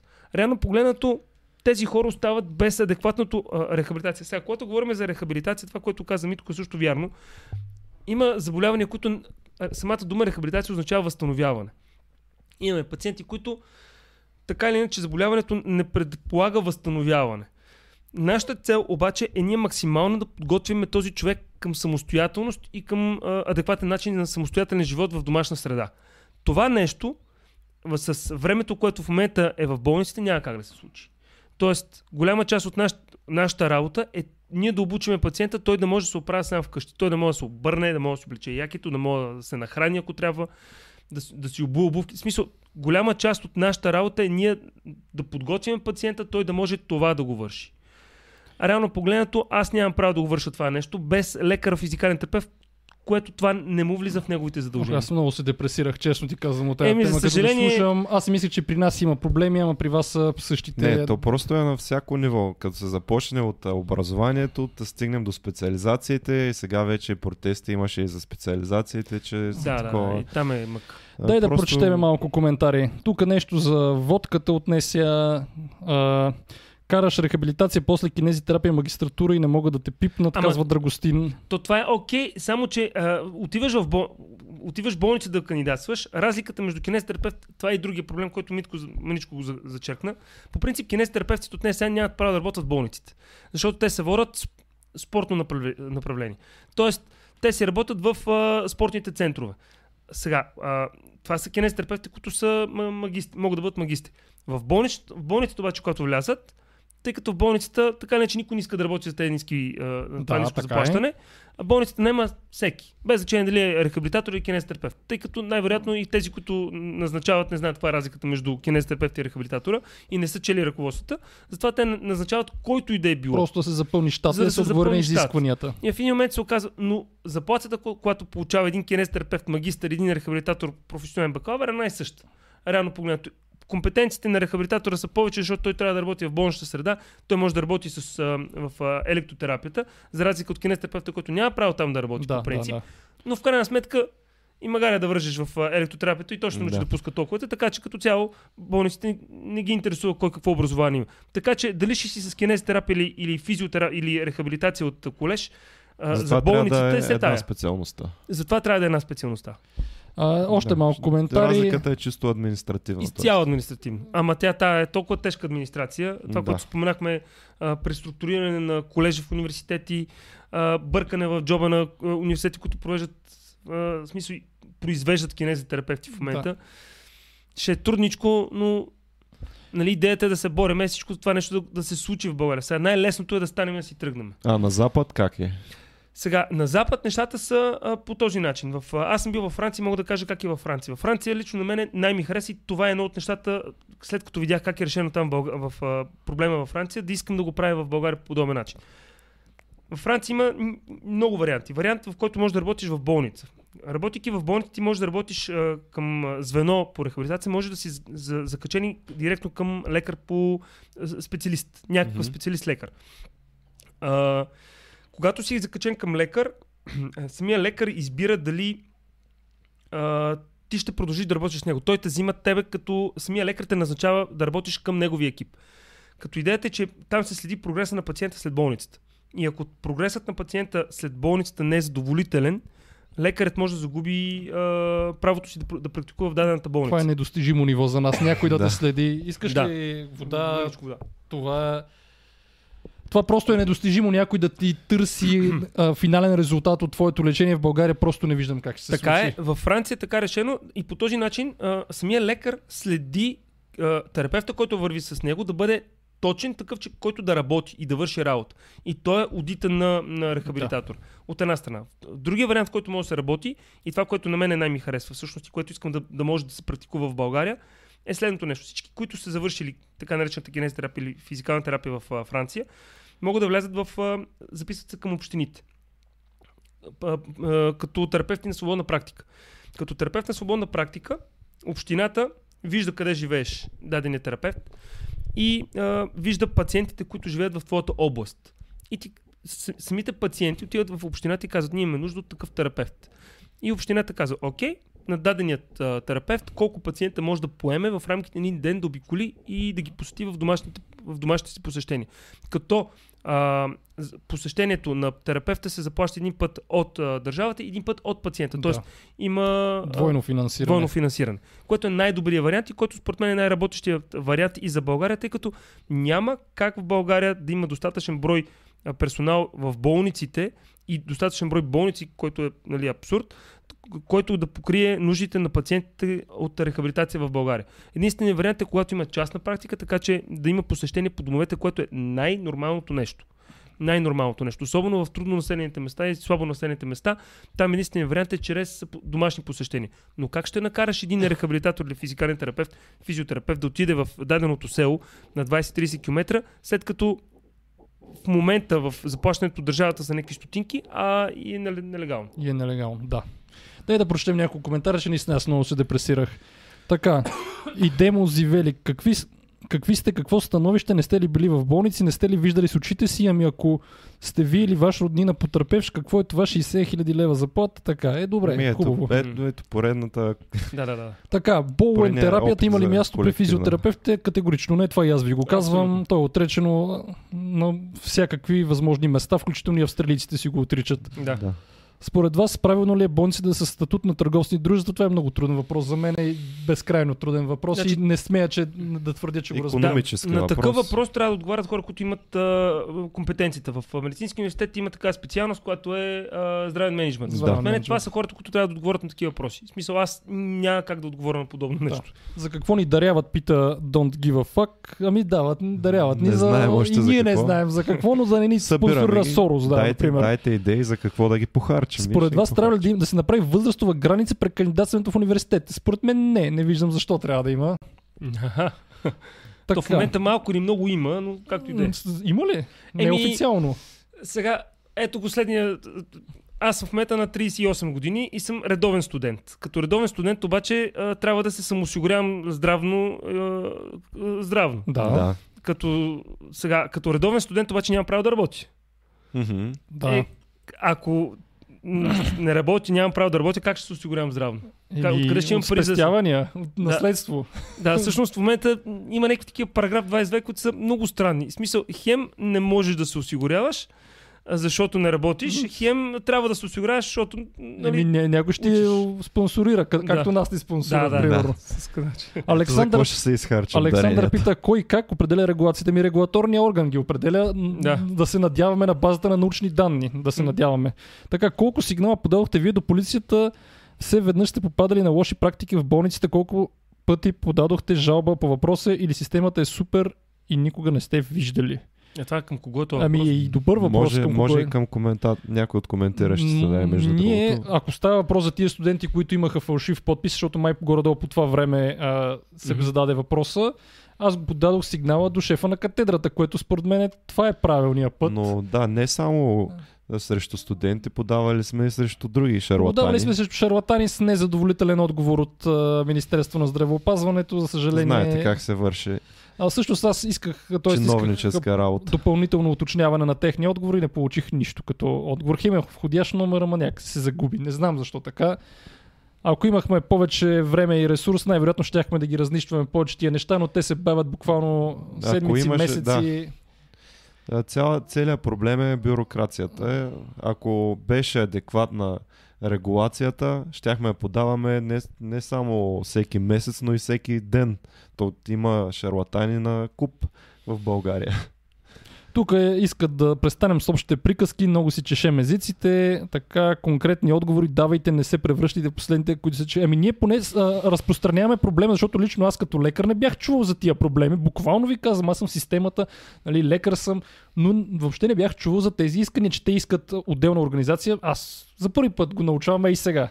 Така Да. че самото разпространяване на проблема и Знаем, знаем, че ни слушат много хора с, как да кажа, с, които са активни в социалните мрежи. Може и те да предприемат някакви действия, да познават журналисти и да се говори повече за това. Това Всъщност е това немалка И са роля. дейни хора. Да, всъщност основната идея на протестите и, и на моето присъствие тук днес е повече хора да разберат, че има проблем в а, сектора с а, рехабилитация, кинезитерапия и физи, физиотерапия.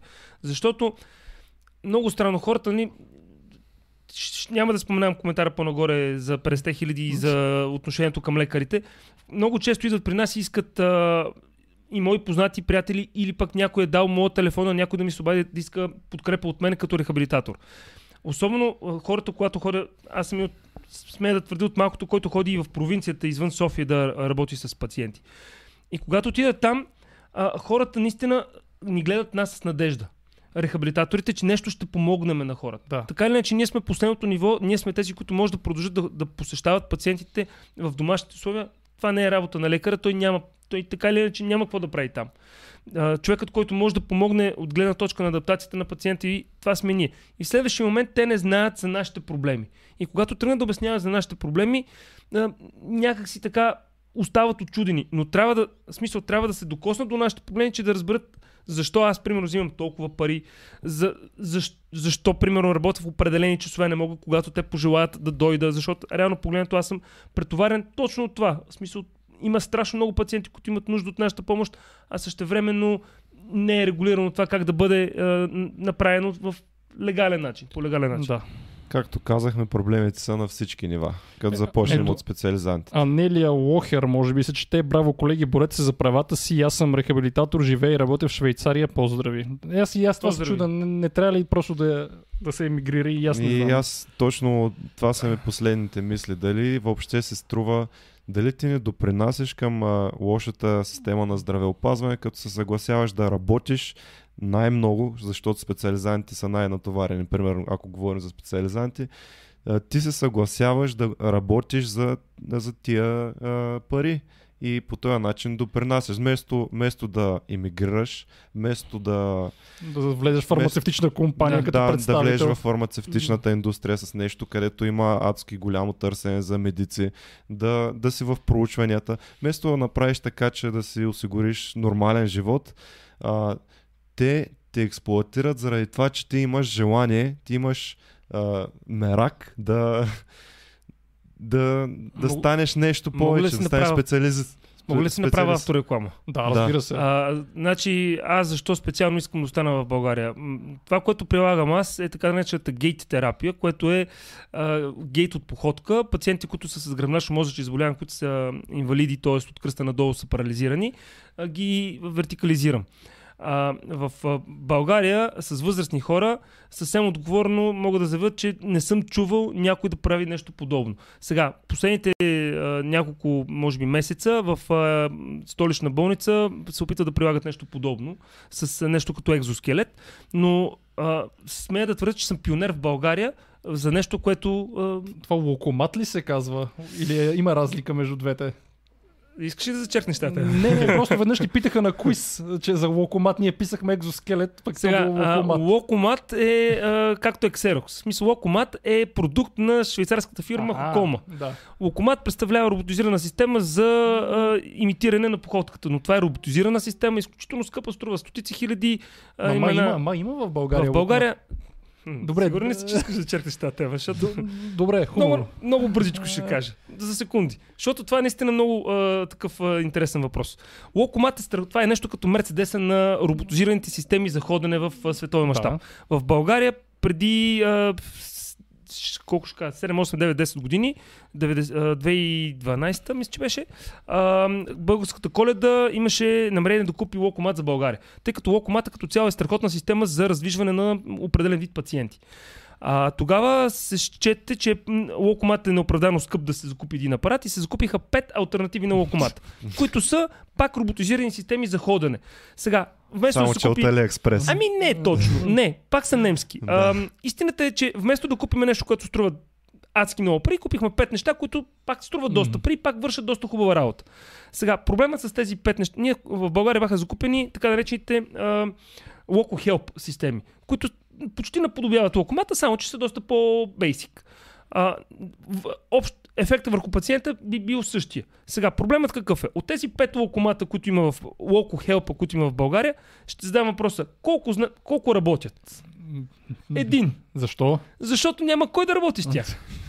А то кой работи те- с тях? Лек- лекари или Не, по принципа, рехабилитатори? първо, че те не са поставени в болница, са поставени в частни звена и само един е в болница, този, който е в София, в клиниката на по рехабилитация на деца с ДЦП. Да, да, забравих точно за там мислех. Да. Там има един локохел, в който има двама колеги, които са обучени да работят. Ако един излезе в отпуска, не работи. Да не говорим, че а, самата изграждане на системата е под всякаква критика и заради лошото изграждане на системата, а, не знам кой я менажира въпросната система, има ограничения в височината на пациенти, които могат да бъдат а, прияти. И понеже в детска клиника могат само до определена възраст, mm-hmm. в смисъл до височина. Но това е заради погрешно инсталирана система. Не защото системата не може да, да работи с по-високи хора. А останалите четири системи са разпръснати в, на четири различни места в страната, в частни санаториуми и в а, такива центрове за деца с ДЦП. Те не работят, защото просто в въпросните санаториуми хората, които са обучени, са напуснали отдавна. И те са затворени. В момента не може да се намери а, информация, кои са останалите четири център. Знам за Варна, за Момин проход, и до там. Мисля, че в Бургас, но ако човек се разрови да потърси информация къде цена, по какъв начин става записването, е абсолютно невъзможно през интернет да, да разбере по какъв начин тези уреди работят. Сега, в България има една Анелия Хох, не мога да кажем тук, която се бори за локомат за България. И тя много държи да се купи един локомат в България докато не бъдат решени проблемите на нашето съсловие, за мен локомат е излишен в България. Защото кой ще работи на този локомат? Аз за 350, за 400 или за 500 лева няма да работя на, на, на свръхмодерен апарат. А, тези апарати са направени да работят 24-7. Тоест, да. до такава степен са, са професионални апарати. Заетостта в тях е в момента нулева. И голяма част от пациентите, които имат нужда от такива апарати ходят в Турция, дават луди пари в Турция, ходят в Гърция, ходят в Словакия, дават луди пари, за да се докоснат до този апарат. А в България тези, които са съществуващи, не могат да ги ползваме, защото няма кой да ги работи с тях. Ето, да, още един интересен казус, че масово се купуват, а, купува се нова апаратура, за да се похвалят нали, да. управляващи с, Аз... с нея. Всъщност то няма специалисти. Болници са на преразход. И изобщо няма, няма как да се използва тази апаратура адекватно и няма смисъл в някои случаи да, да е толкова нова. Просто а, с нея се постига целта на популизма. Айде, аз да не кажа за, при нас какво става. Има един много скъп апарат за обучение да, на ендоскопия. Познайте колко хора го ползват, ама да не влизам в ама тия това неща. Е, за мен беше най-големият ужас, когато отидох да работя в болница и предложих в болницата, имах мое оборудване, което е доста скъпо, доста иновативно, доста модерно и се възпо, изпо, използва се в болниците в Европа. Масово, даже той като стандарт, в смисъл, той, всяка една болница в Европа трябва да го има. Това са ни така наречените лифтери или вертикализатори, чрез които пациенти могат да бъдат вертикализирани. Човек в кома може да го изправим.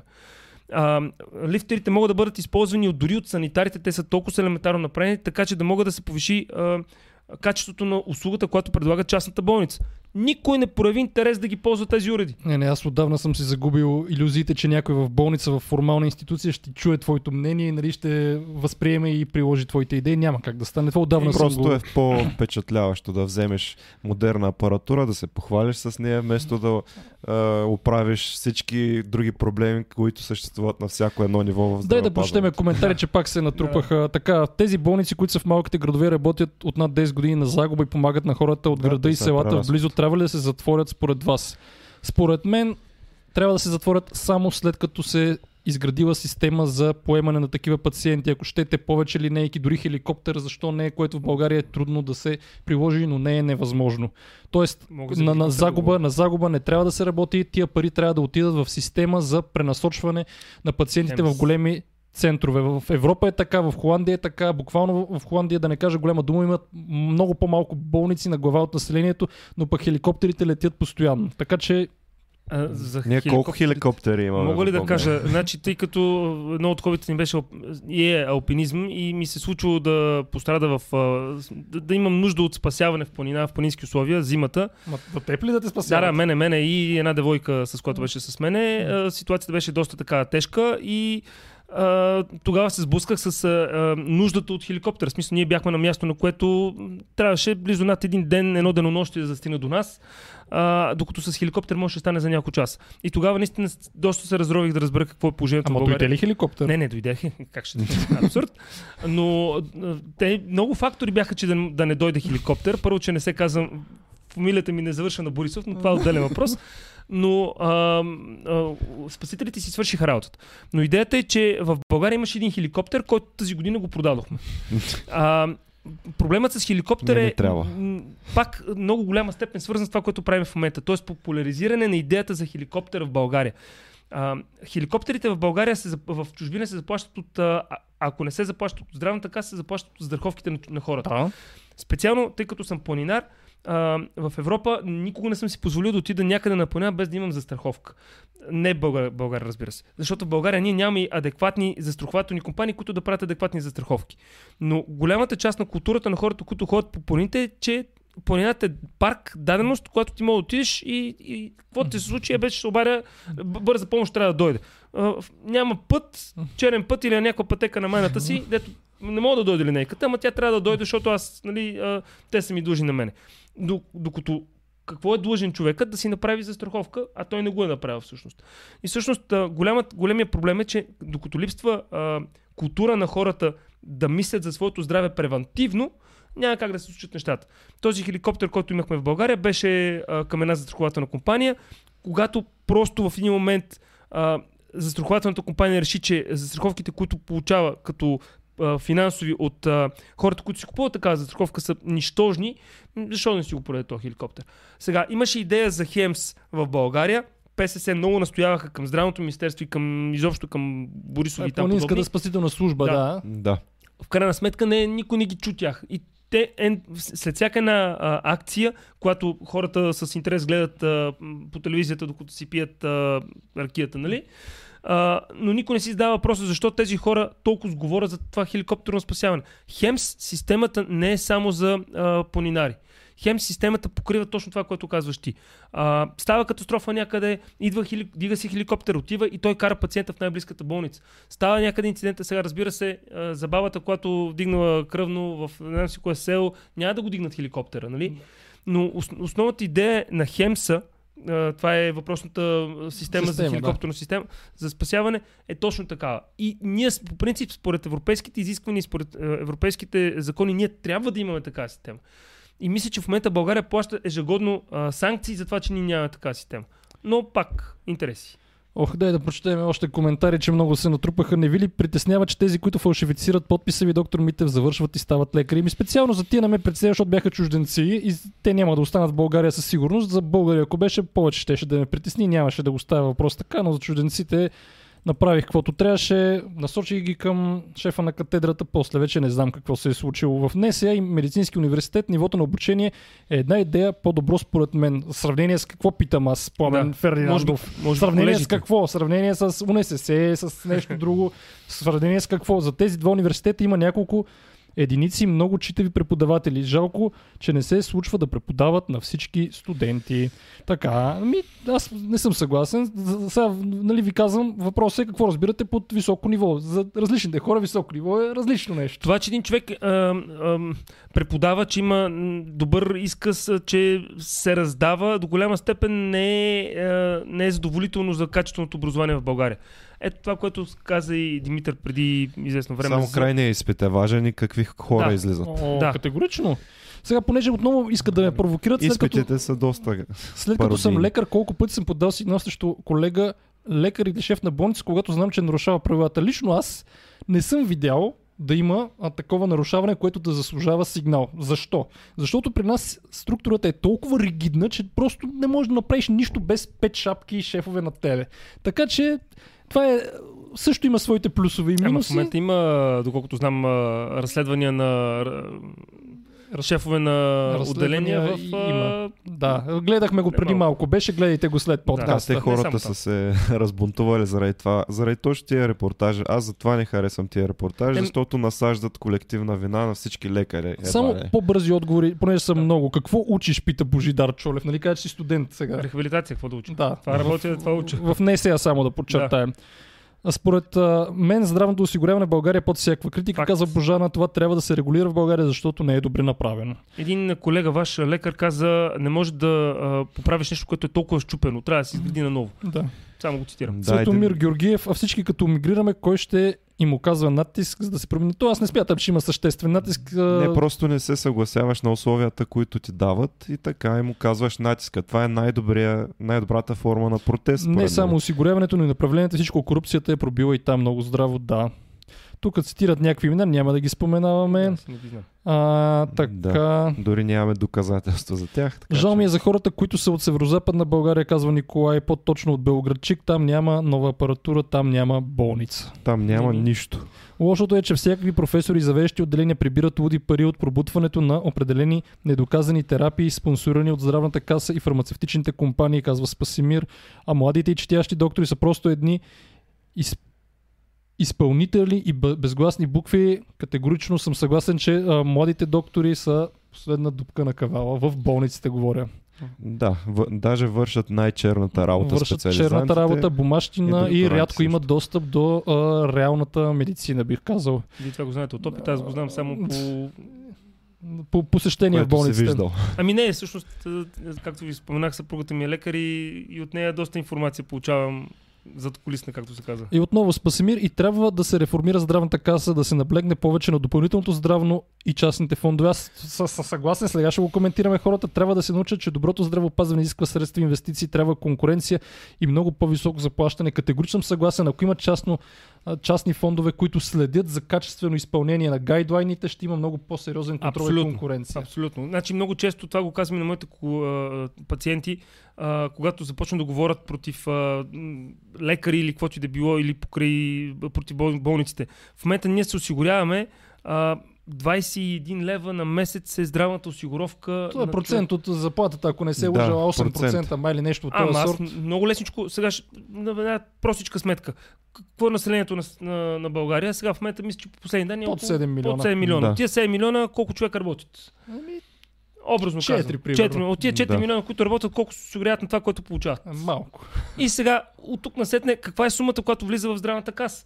Тя, в смисъл от това, Не, което сумата, очакваме. между другото, не е малка. Аз даже ще споря, че сумата не е малка. Въпросът е, че се изразходва по неефективен начин. Ама, Да, защото Тя е май 4 самата... милиарда ли е ама сумата? в нещо смисъл, тя като се разпредели спрямо болниците, спрямо хората, които трябва да получават а, а, парите. В смисъл, да, звучи гръмко, ако дори да е 4 милиарда, но а, като се разпредели към всичките здравни Да, пътеки, да, да. към всичките неща, в крайна сметка и не е чак такава голяма сумата. Според мен проблема е това, че самата каса като монополна инстанция а, мно- много подлежи на, на, много подлежи на лобизъм Мгм.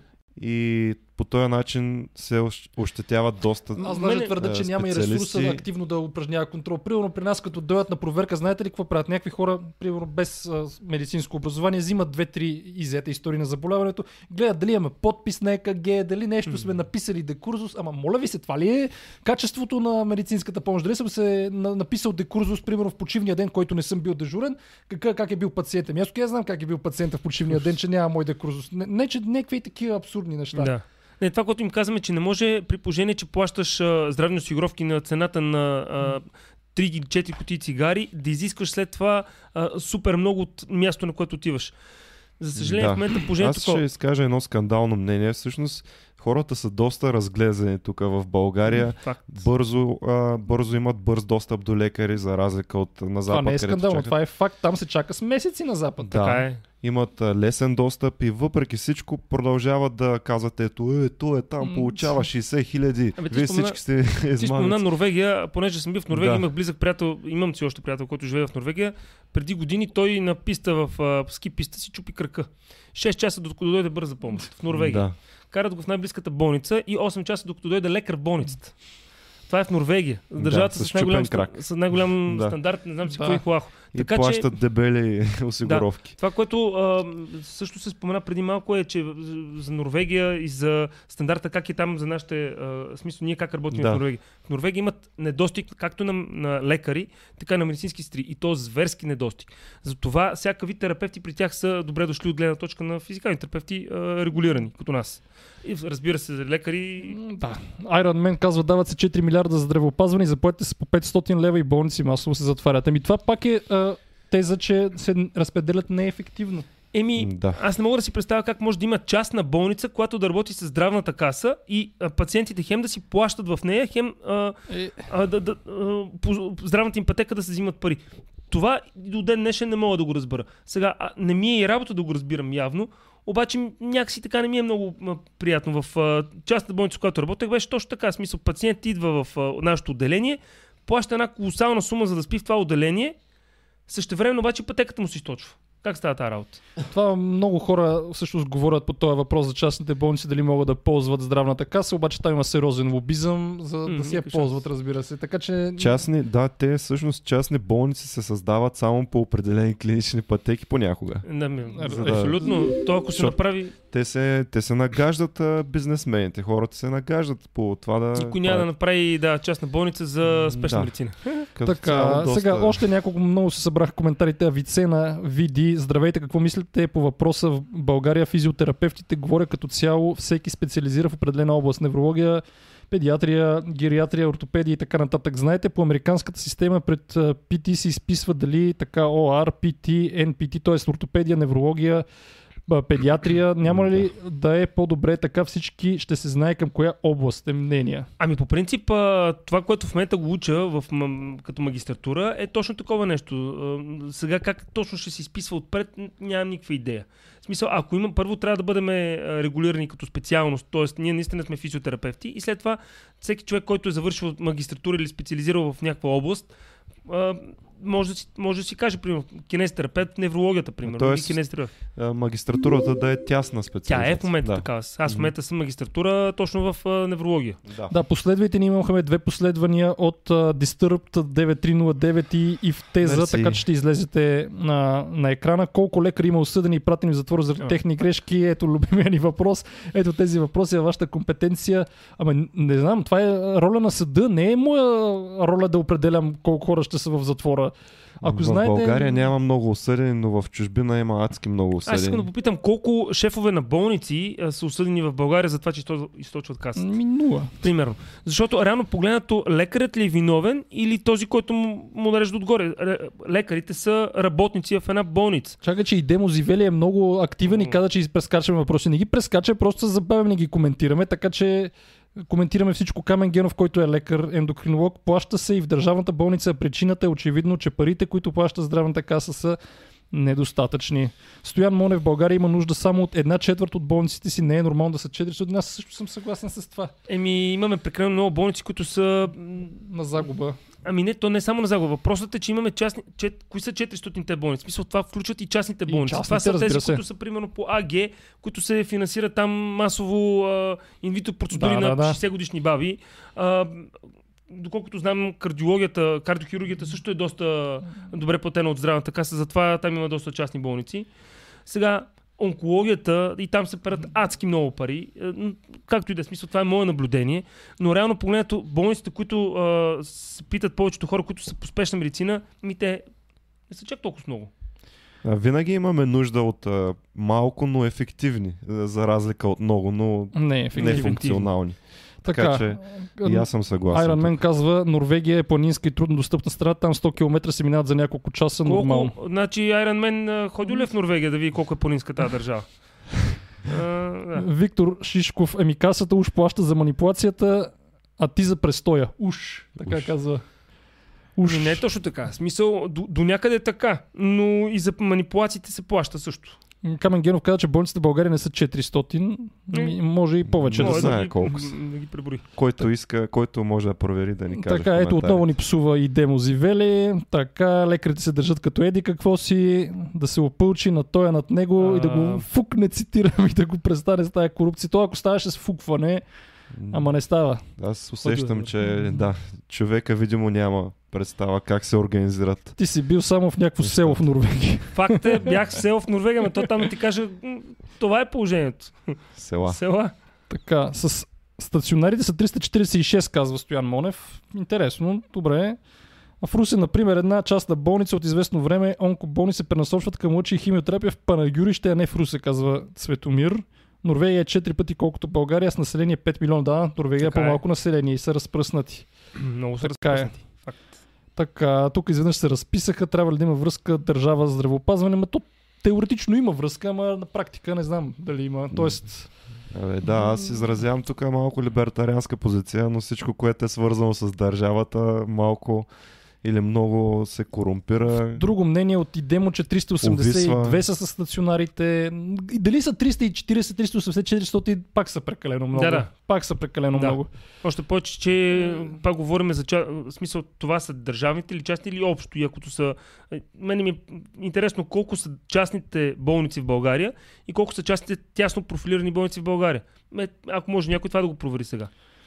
А, И колко са болниците, в които има спешна медицина. Дилян Георгиев, проблемът се а, разпростира от Министерството до средното образование. Лошото управление води до лоши решения сред ниските слоеве. Липсата на какъвто и да е стимул студента да учи и да се бори за квалификацията си идва още от съсипаната система, която бълва нискокачествени кадри. Това води до проблеми в цялостното здравеопазване. Ови спасение няма, освен ако управляващите, а управлението не се смени то с хора с по-различни нагласи. Ами, Аз между другото съм напълно съгласен. А, студентите, аз нали съм асистент вече четвърта година.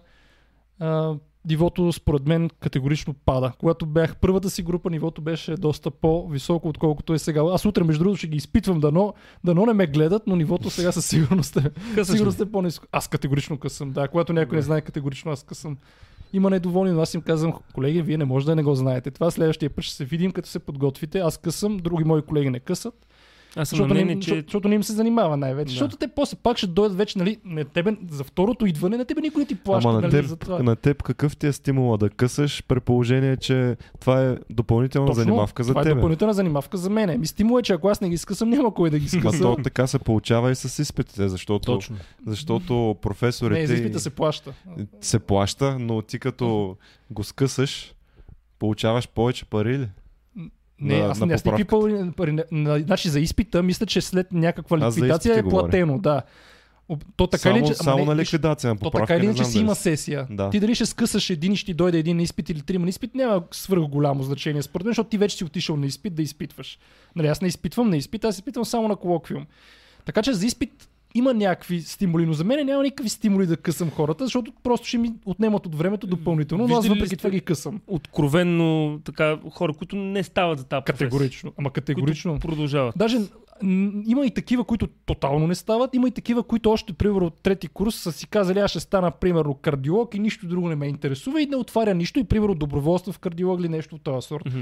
И, нали, за тях съществува само едното нещо и другото не гледат. И такива има, нали, които казват, мен не ме вълнува това. Особено сега, когато не се, не се кандидатства с изпит, а се кандидатства с интервю на него, мястото му е запазено още от сега. Примерно при близки или с пари или с секс, което има такава статия, прочетете, защо съм притеснен за младите лекари. Тоест в момента стимул е нулев. Няма изпит. Всеки си влиза където си се е уредил и вече зависи от съвсем други фактори, а не от обективни знания. Това, което го казвам голяма част от моите пациенти, които сега всичките ми пациенти са имали сериозен достъп с лекари и някакъв опит и немалка част винаги се търси, когато човек остане инвалид за дълго време, той или за винаги, той винаги търси някъде вина. И това е един естествен процес в психологията на човек.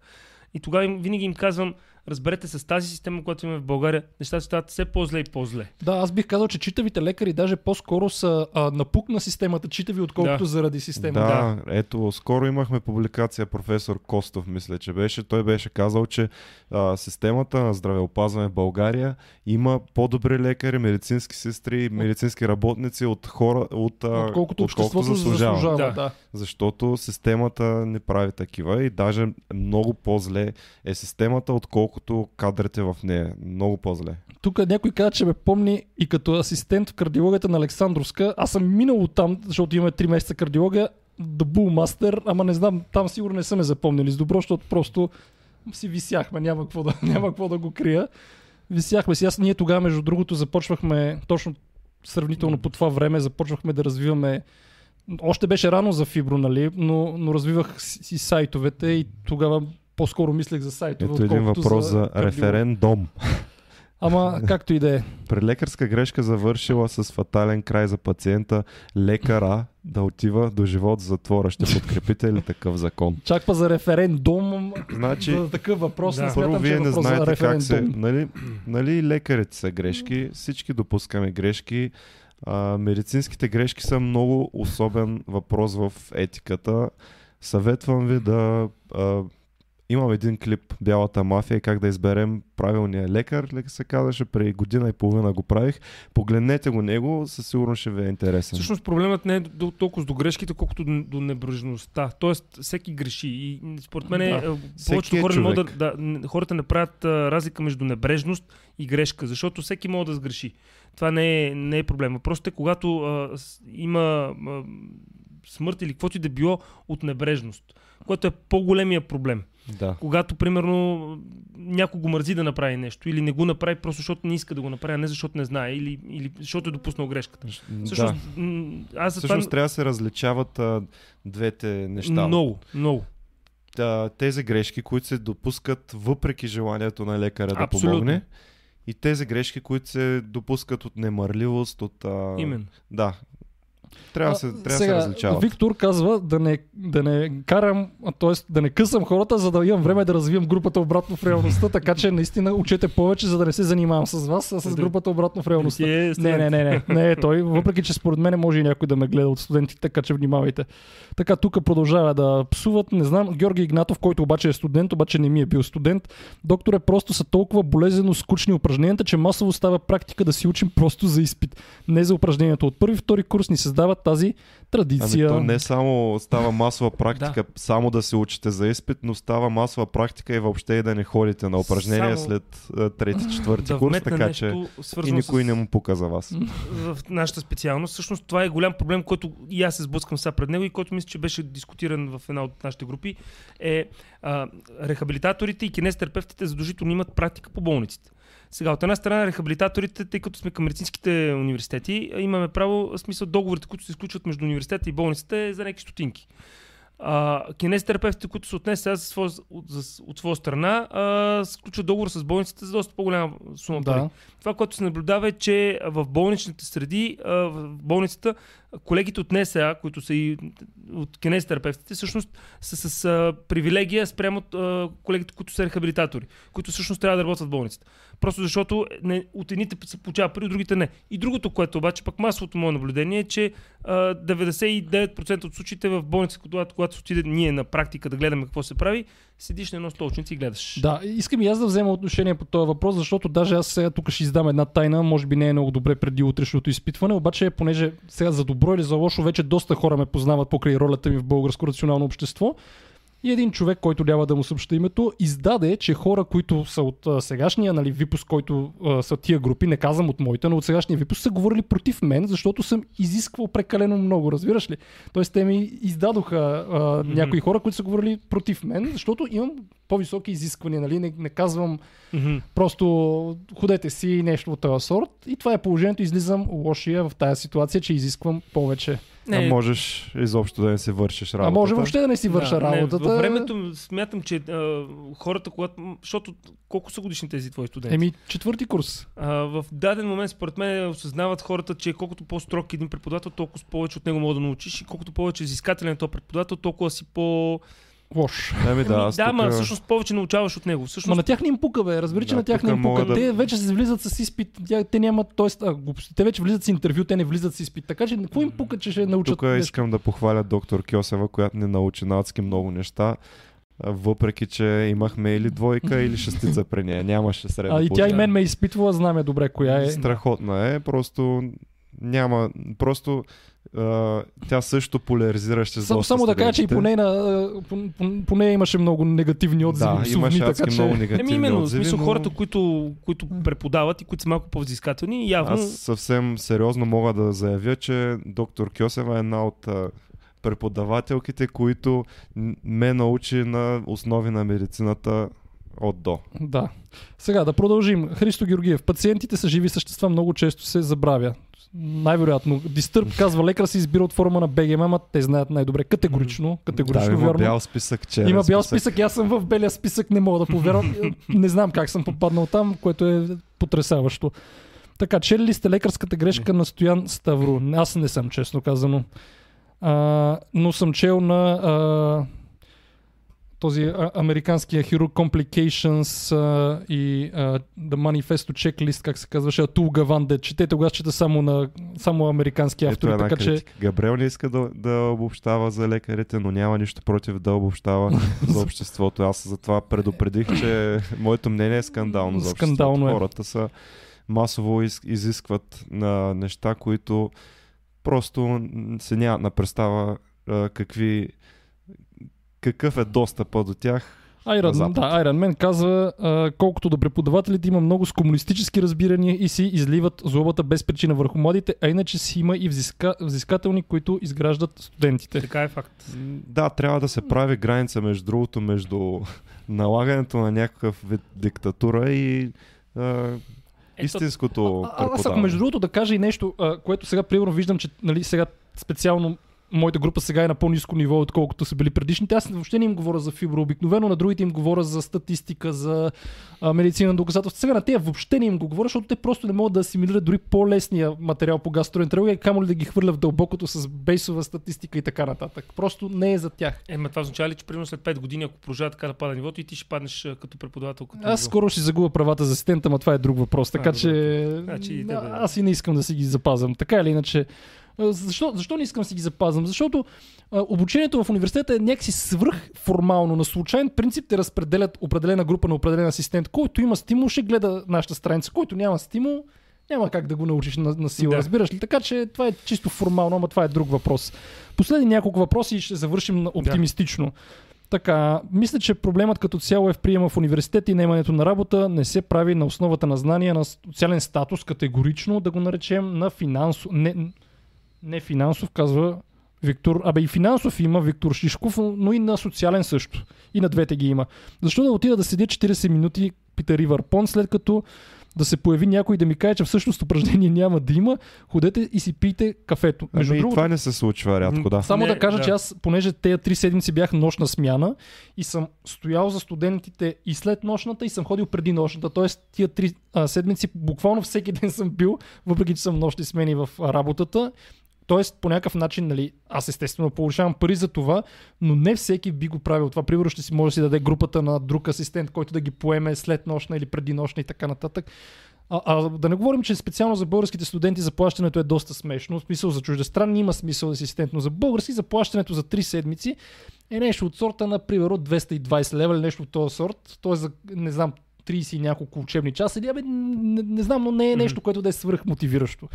Така, Спасимир Иванов, каква е логиката веднъж да те приемат в болницата, да източат клиничната пътека и после профилактиката се осъществява в частния кабинет на медика по 70-80 лева. Аз си плащам частен фонд, който има договор с определени болници, но ако искам да ме прегледа професор, трябва да доплатя 30 лева. Парите отиват при едни 5% от условието. Абсолютно съм съгласен. Да. Парите не отиват при масовия лекар, отиват при определени структури, шефове лица. и така нататъък. Да. Ей, това, което в началото заговорихме. Всъщност, А от тях проблема- зависи дали да. ще се промени нещо. Да, Еми, това е основното. Ами те са се добре. и даже за това, Как да се промени? Затова, нали, а, Дечо Дечев, който е шеф на здравната каса и а, бивш директор на моята болница, в която работя, той каза, а, трябва да има буквално а, обща политическа позиция на всички партии, които да кажат, трябва да има промяна, програма за близките 10 години и тя да не се пипа. На всички партии консенсус между тях. Иначе няма да се промени нищо. Няма да стане. Ева направена доктор Дечев абсолютно е прав. Ако няма консенсус на всички Мгм. партии, няма да стане. Просто няма да стане. Факт е, ама за съжаление Така, нормално ли е един специализант да взема колкото санитарка и това също е болен въпрос. Аз Ами и като... санитарките също са ниско заплатени, а специализантите пък какво да говорим? А може ли, може ли, в Да. мисли, може ли една санитарка да взима повече, отколкото един човек, който е е, терапевт, в смисъл физикален терапевт или кинезитерапевт? Защото в болницата, в която аз работех, беше точно така. В смисъл, всяка една санитарка взимаше по-голяма заплата, от който и да било рехабилитатор там. Възможно е. и Възможно то е много е. просто логично. Значи тя може да дава нощни дежурства. Ние нямаме право да даваме нощни дежурства. И после и ще там има насетне протести. тя, да, и тя, тя печели повече от мене. А, по този повод да кажа, че аз когато бях специализант, година и половина съм работил за две минимални работни заплати. Това е място спечелено с изпит. Забележете, аз съм се явявал на изпит и съм спечелил мястото си в София последната година, когато имаше изпит. Тоест съм получавал две минимални, което тогава беше нещо от сорта на 580 лева и съм си плащал за специализацията 180 лева. Тоест, моята чиста заплата е била 400 лева, което съм работил на нея година и половина. Добре, че нали, тогава доста превеждах и работех на свободна практика като медицински преводач, нали? И се издържах. Но ако не искате да се случва това с нас, дарете ни още сега за нея вземе пари от Сорос. А, съпругата ми и тя по подобен начин, само че тя не е години и половина ми, там колкото е била цялата и, Цялата и специализация. специализация а, да, цялата специализация, нощно време санитар, през деня лекар. да.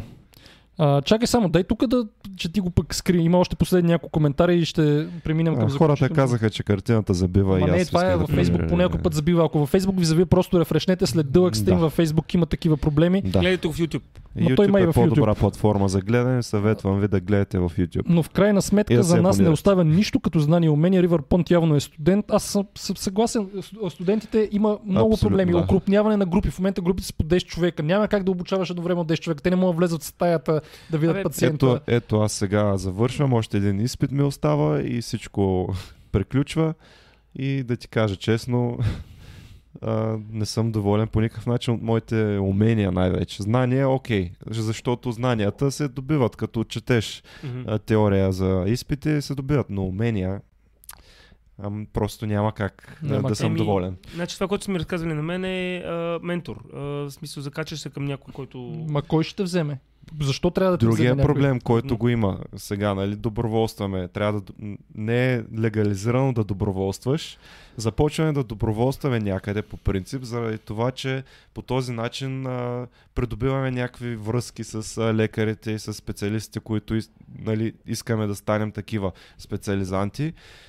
А, И това е обаче- унизително, само да го кажа, че е унизително самия Да, процес. Доброволстването представлява това, че а, то е, на смисъл, ако са доб- добре разбрани хората, те научават на нещата, които искаш да знаеш а, и можеш да свършиш някаква работа, да си ходиш когато искаш, но в някои случаи е, наистина е унизително и представлява експлоатация, работа без Абсолютна пари. експлоатация. Абсолютна А, експлоатация. Също, а, другото интересно нещо е, че въобще не е някой ни написа суперчат съобщение. Супер сте. Супер сте, мерси, Алекс. За 2 долара, Благодарим. браво, Алекс. Благодаря много. А, та, къде ми беше мисълта? Става въпрос, че доброволстването не е а, по някакъв начин узаконено и ти трябва да ходиш в болницата и те да те приемат а, съвсем на добра воля, така, без да без да знае шефа на болницата или ако знае, трябва да има някакъв компромис с закона, защото няма такова а, нещо като доброволстване в болниците. И проблема е, че а, ти ако не ходиш така, а други хора ходят, те, те са ти конкуренция и всъщност те имат по-голям шанс. Ама и това не гарантира. болници Е, това тук не сме имали гарантира. това гост, който каза, че е доброволство една Да. година и не са го взели, няма спомням кой, ма вие ще се сетите, защото ще е умни. Да, Георги Иванов каза, че в Пловдив вече са по 15 човека групите. Браво и на Това Пловдив. направо е абсурд. Не, б- започнахме с 6 човека, станахме а, 7, после 8 всяка година така и накрая станахме 10, сега пак сме 8, защото просто някои хора се преместиха и просто така не размениха групите, че стана, че някои групи бяха с 3 човека, а други групи бяха с 10-12 човека и те накрая решиха да го направят така, че нали, равномерно да разпределят всички а, хора, но тия три групи пак, а, тия групи с по трима човека пак получиха по, а, още двама, примерно. И, Просто ги преместиха хората. и ние а, се вдигнахме и казахме там на нашия завеждащ, няма как да стане така, нали? Още да вкарат в тия групи, защото а, ние сме много повече от тях все още. И така стана само в нашия а, поток, между другото. Навсякъде, във всички други курсове а, си остана тая промяна равномерно разпределение от деканата, както решат лелките. Да, а, може би само последни няколко а, а, коментара да прочетеме а, от Димитър Георгиев, който участва в нашия куиза, дали си поздравил баба си, която е, от, както разбрахме, от а, Сухуми, така ли? Значи тя, там дълга история с баба ми. Тя е ро- родена в, на границата между а, Монголия и Русия 29-та година. И са живели на различни места до 18-та годишна е живяла на различни места. Накрая последното място преди да се превести в България е Магнитогорск, Да. на Урал. А, не съм я поздравил, защото тя малко е на друго място. Ех, не го знаехме това, но, но пък поне ни помогна в куиза, което не е малко Да. твоето участие. Ти между другото, защо така някак си прекъсваше на куиза, изведнъж се включваше после ти на работа ли се, от работа ли се връщаше? Ами, п- всъщност аз а, от, между скоковете между пациентите и примерно Ма ти в трябваше... 8 часа ли е? Еми някой до по-късно. Да. И трябваше в някакво заведение, пък сложна работа. Сложна работа е, то Айде, още... още. Кой е това? Пак Алекс. Браво. Алекс. Пак Алекс, мерси Алекс. Така, ще емигрира ли. Габриелито? Според мен няма емигрира, ама не заради качеството на медицината, заради фибро. Нали така? Да, аз няма да емигрирам, но сериозно се замислям за това дали а, трябва а, завършващите медицина да се съгласяват на такива мизерни условия да Къде ще работят. специализираш? Аз много имам желание да стана специалист по неврология, Но, Но- това е само... Но това е, да, дали ще стана е спекулативно на този етап. Зависи да, от добро. други хора. България.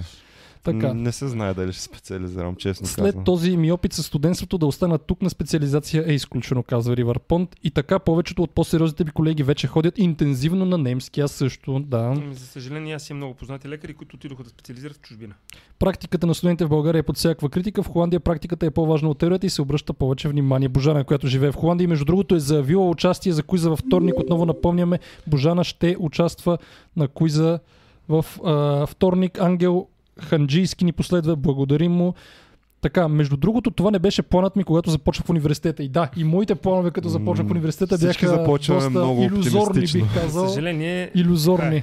Всички започваме много оптимистично, но Аз затова им казвам и сега и на реалността ни удря яко. И сега и на Катрин казвам, въобще не си има иллюзиите, че нещо ще се промени за тебе, защото няма да се промени. Сега се сетих откъде ми е познат въпроса с бабата, да ето, да, а, почерпете Габриелито едно кафе от мен, любимец ми е той Алекс ни дари. Мерси, мерси Алекс, много, доколкото, ако си спомням правилно, живее в Чикаго, така че поздрави и за него. Да ми прати покана за Америка и да се свършва с всичко. да тук. завършим позитивно. Препоръчай на хората книги или ресурси, които да гледат, четат, което смяташ, че ще им е от полза, за да се образоват и да влязат обратно в реалността. Значи, основно моите колеги би ги насочил да си четат гайдлайновете за отделните заболявания. Е, Това е професионален такъв а, съвет.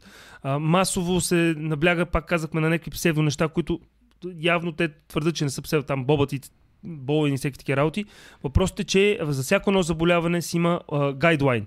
Този гайдлайн е направен не просто ей така. Смисъл, те, тези неща са направени с, с, с, след много проучвания. Така че това е нещо, което да четат гайдлайните. Да. За всяко едно заболяване има гайдлайн. В в нашата професия. Говоря за кинестерапията и рехабилитацията. Има гайдлайни в а, различните етапи от заболяването. Така че четете си ги гайдлайните и се, и се сверявайте си часовника спрямо гайдлайните. Що се отнася до а, смисъл книги... То не винаги, между другото, има и български гайдлайн. Не, не. Така че не, международни. Не, не. Само международни Български? да уточним. Не. Само международни. Аз четете как ви и се ако изсмя на може, български? Ако може да има български бих...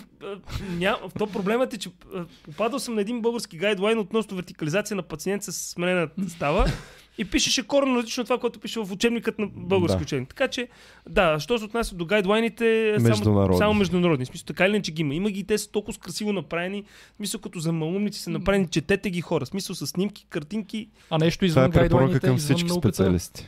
следвайте фибро. Разбира се, разбира се.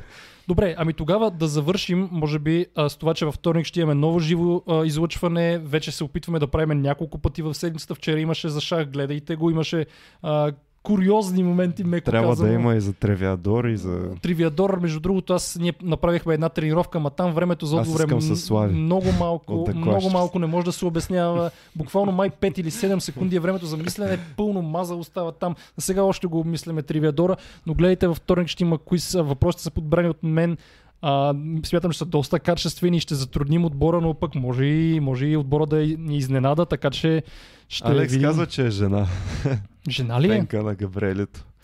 Мерси, Алекс. Тогава извинявай, че те Ех, объркам ех, просто. ех. Ако искате ние тук Това е- така изглежда. Това е- остане. Това е, тук трябва да внимаваме с джендър темата, че просто е страшно. Така, Алекс, Божане, прати ми покана. Благодари, че сме САЩ. приели в отбора. Позитивното е, че има и специалисти, които продължават да се борят с системата. Е, Това е надежда. Положителното, което искам да кажа е, че оставаме тук.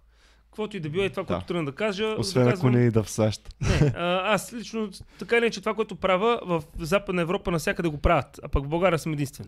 Така че на мен това ме стимула да оставам в България. Докато съм единствен, докато имам... В момента аз правя нещо, което... Ти би ли казал, че финансово си сравнително добре, не можеш да се оплачеш? Не, Защо- Защото не си ни дарил до сега, затова те питам. значи не съм, никакъв случай не съм добре финансово, обаче няма да се оплаквам. Да, не се оплакваш, става въпрос. Ми, всеки Не може да се хората, оплаква в някаква степен. Да. Всеки си има някакви проблеми. Да, карам стара кола, искам да имам карам нова, ама сега няма да карам нова. А, Каквото е такова положение. Ама караш мотор. Еми да, карам и аз мотор. карам. Да, в смисъл, финансовата част няма да Е, чакай, че някой ни дари. И- Ето ние ни затова дари. казваме, затова Да, влизаме за в такива. Кой част. 5, 5 евро от а, Катрин. Катрин. Почерпете се. Добре. Добре. А, идеята е, че да, ще останем в България. Аз поне оставам тук, защото а, това е поле, в което специално в моята сфера човек има неща, които може да се развива и да прави а, да се... Какво се казва? Да посее а, Семето на семето на, на, на нещо, което никой не е правил. В смисъл да, да така, откривател съм един тип. Да. Един вид. Така че това, това е моят стимул. Докато ако отида на запад съм никой. Аз даже бих казал, че ако нямаше фибро, сигурно сега ще съм впаднал в някаква депресия, честно ви казах. Ако, А, ако, ако не. фибро не ме държеше. Не, сериозно. Сериозно. Ако беше просто, нали, А виж, тук работата в ви... България, ако имаш по-предприемачески дух, имаш повече възможности. Абе, не съм защото много е сигурен. малко хай риск положението. Не тук. съм хай риски сигурен. въпрос, обаче е, пръчката, по която... Не, защото няма човек. толкова голяма конкуренция. Ние като направихме българско Мгм. рационално общество, колко страници научни има в а, и колко организации Ми, научни. Да. Аз даже не знам нито в смисъл дали има регистрирана като организация, може би Рацио и Да. толкова. Не знам Толкова кой друг. официално регистрирани, толкова да. Ето ви, пак, в смисъл, това е нещо, като вие го правите, страхотни сте, първи сте, набирате се по-голяма и по-голяма популярност, така че си струва човек да остане в България да прави неща, които никой друг не е правил. Да. Да, може би това е полезното Да. тук. Ами, какво да кажем, освен да споделите предаването с приятели, да го гледат на запис в YouTube, да се абонират за канала в YouTube. Имаше да- много неща, които Да не се депресират много, защото да, да. говорихме доста, доста беше тежки тежко теми. предаване, но трябваше да се каже. за което трябваше да се върнем обратно в реалността. Да. Както и вие може да се върнете обратно в реалността, ако влезете в групата ни и там споделяме най- възможно най-рано пикапни факти за нас и за всичко, което предстои от нас. Така че влезте че, да. обратно в реалността. Благодарим ви, че ни гледахте. До нови срещи във вторник. Отново ще сме на живо. Чао от мен.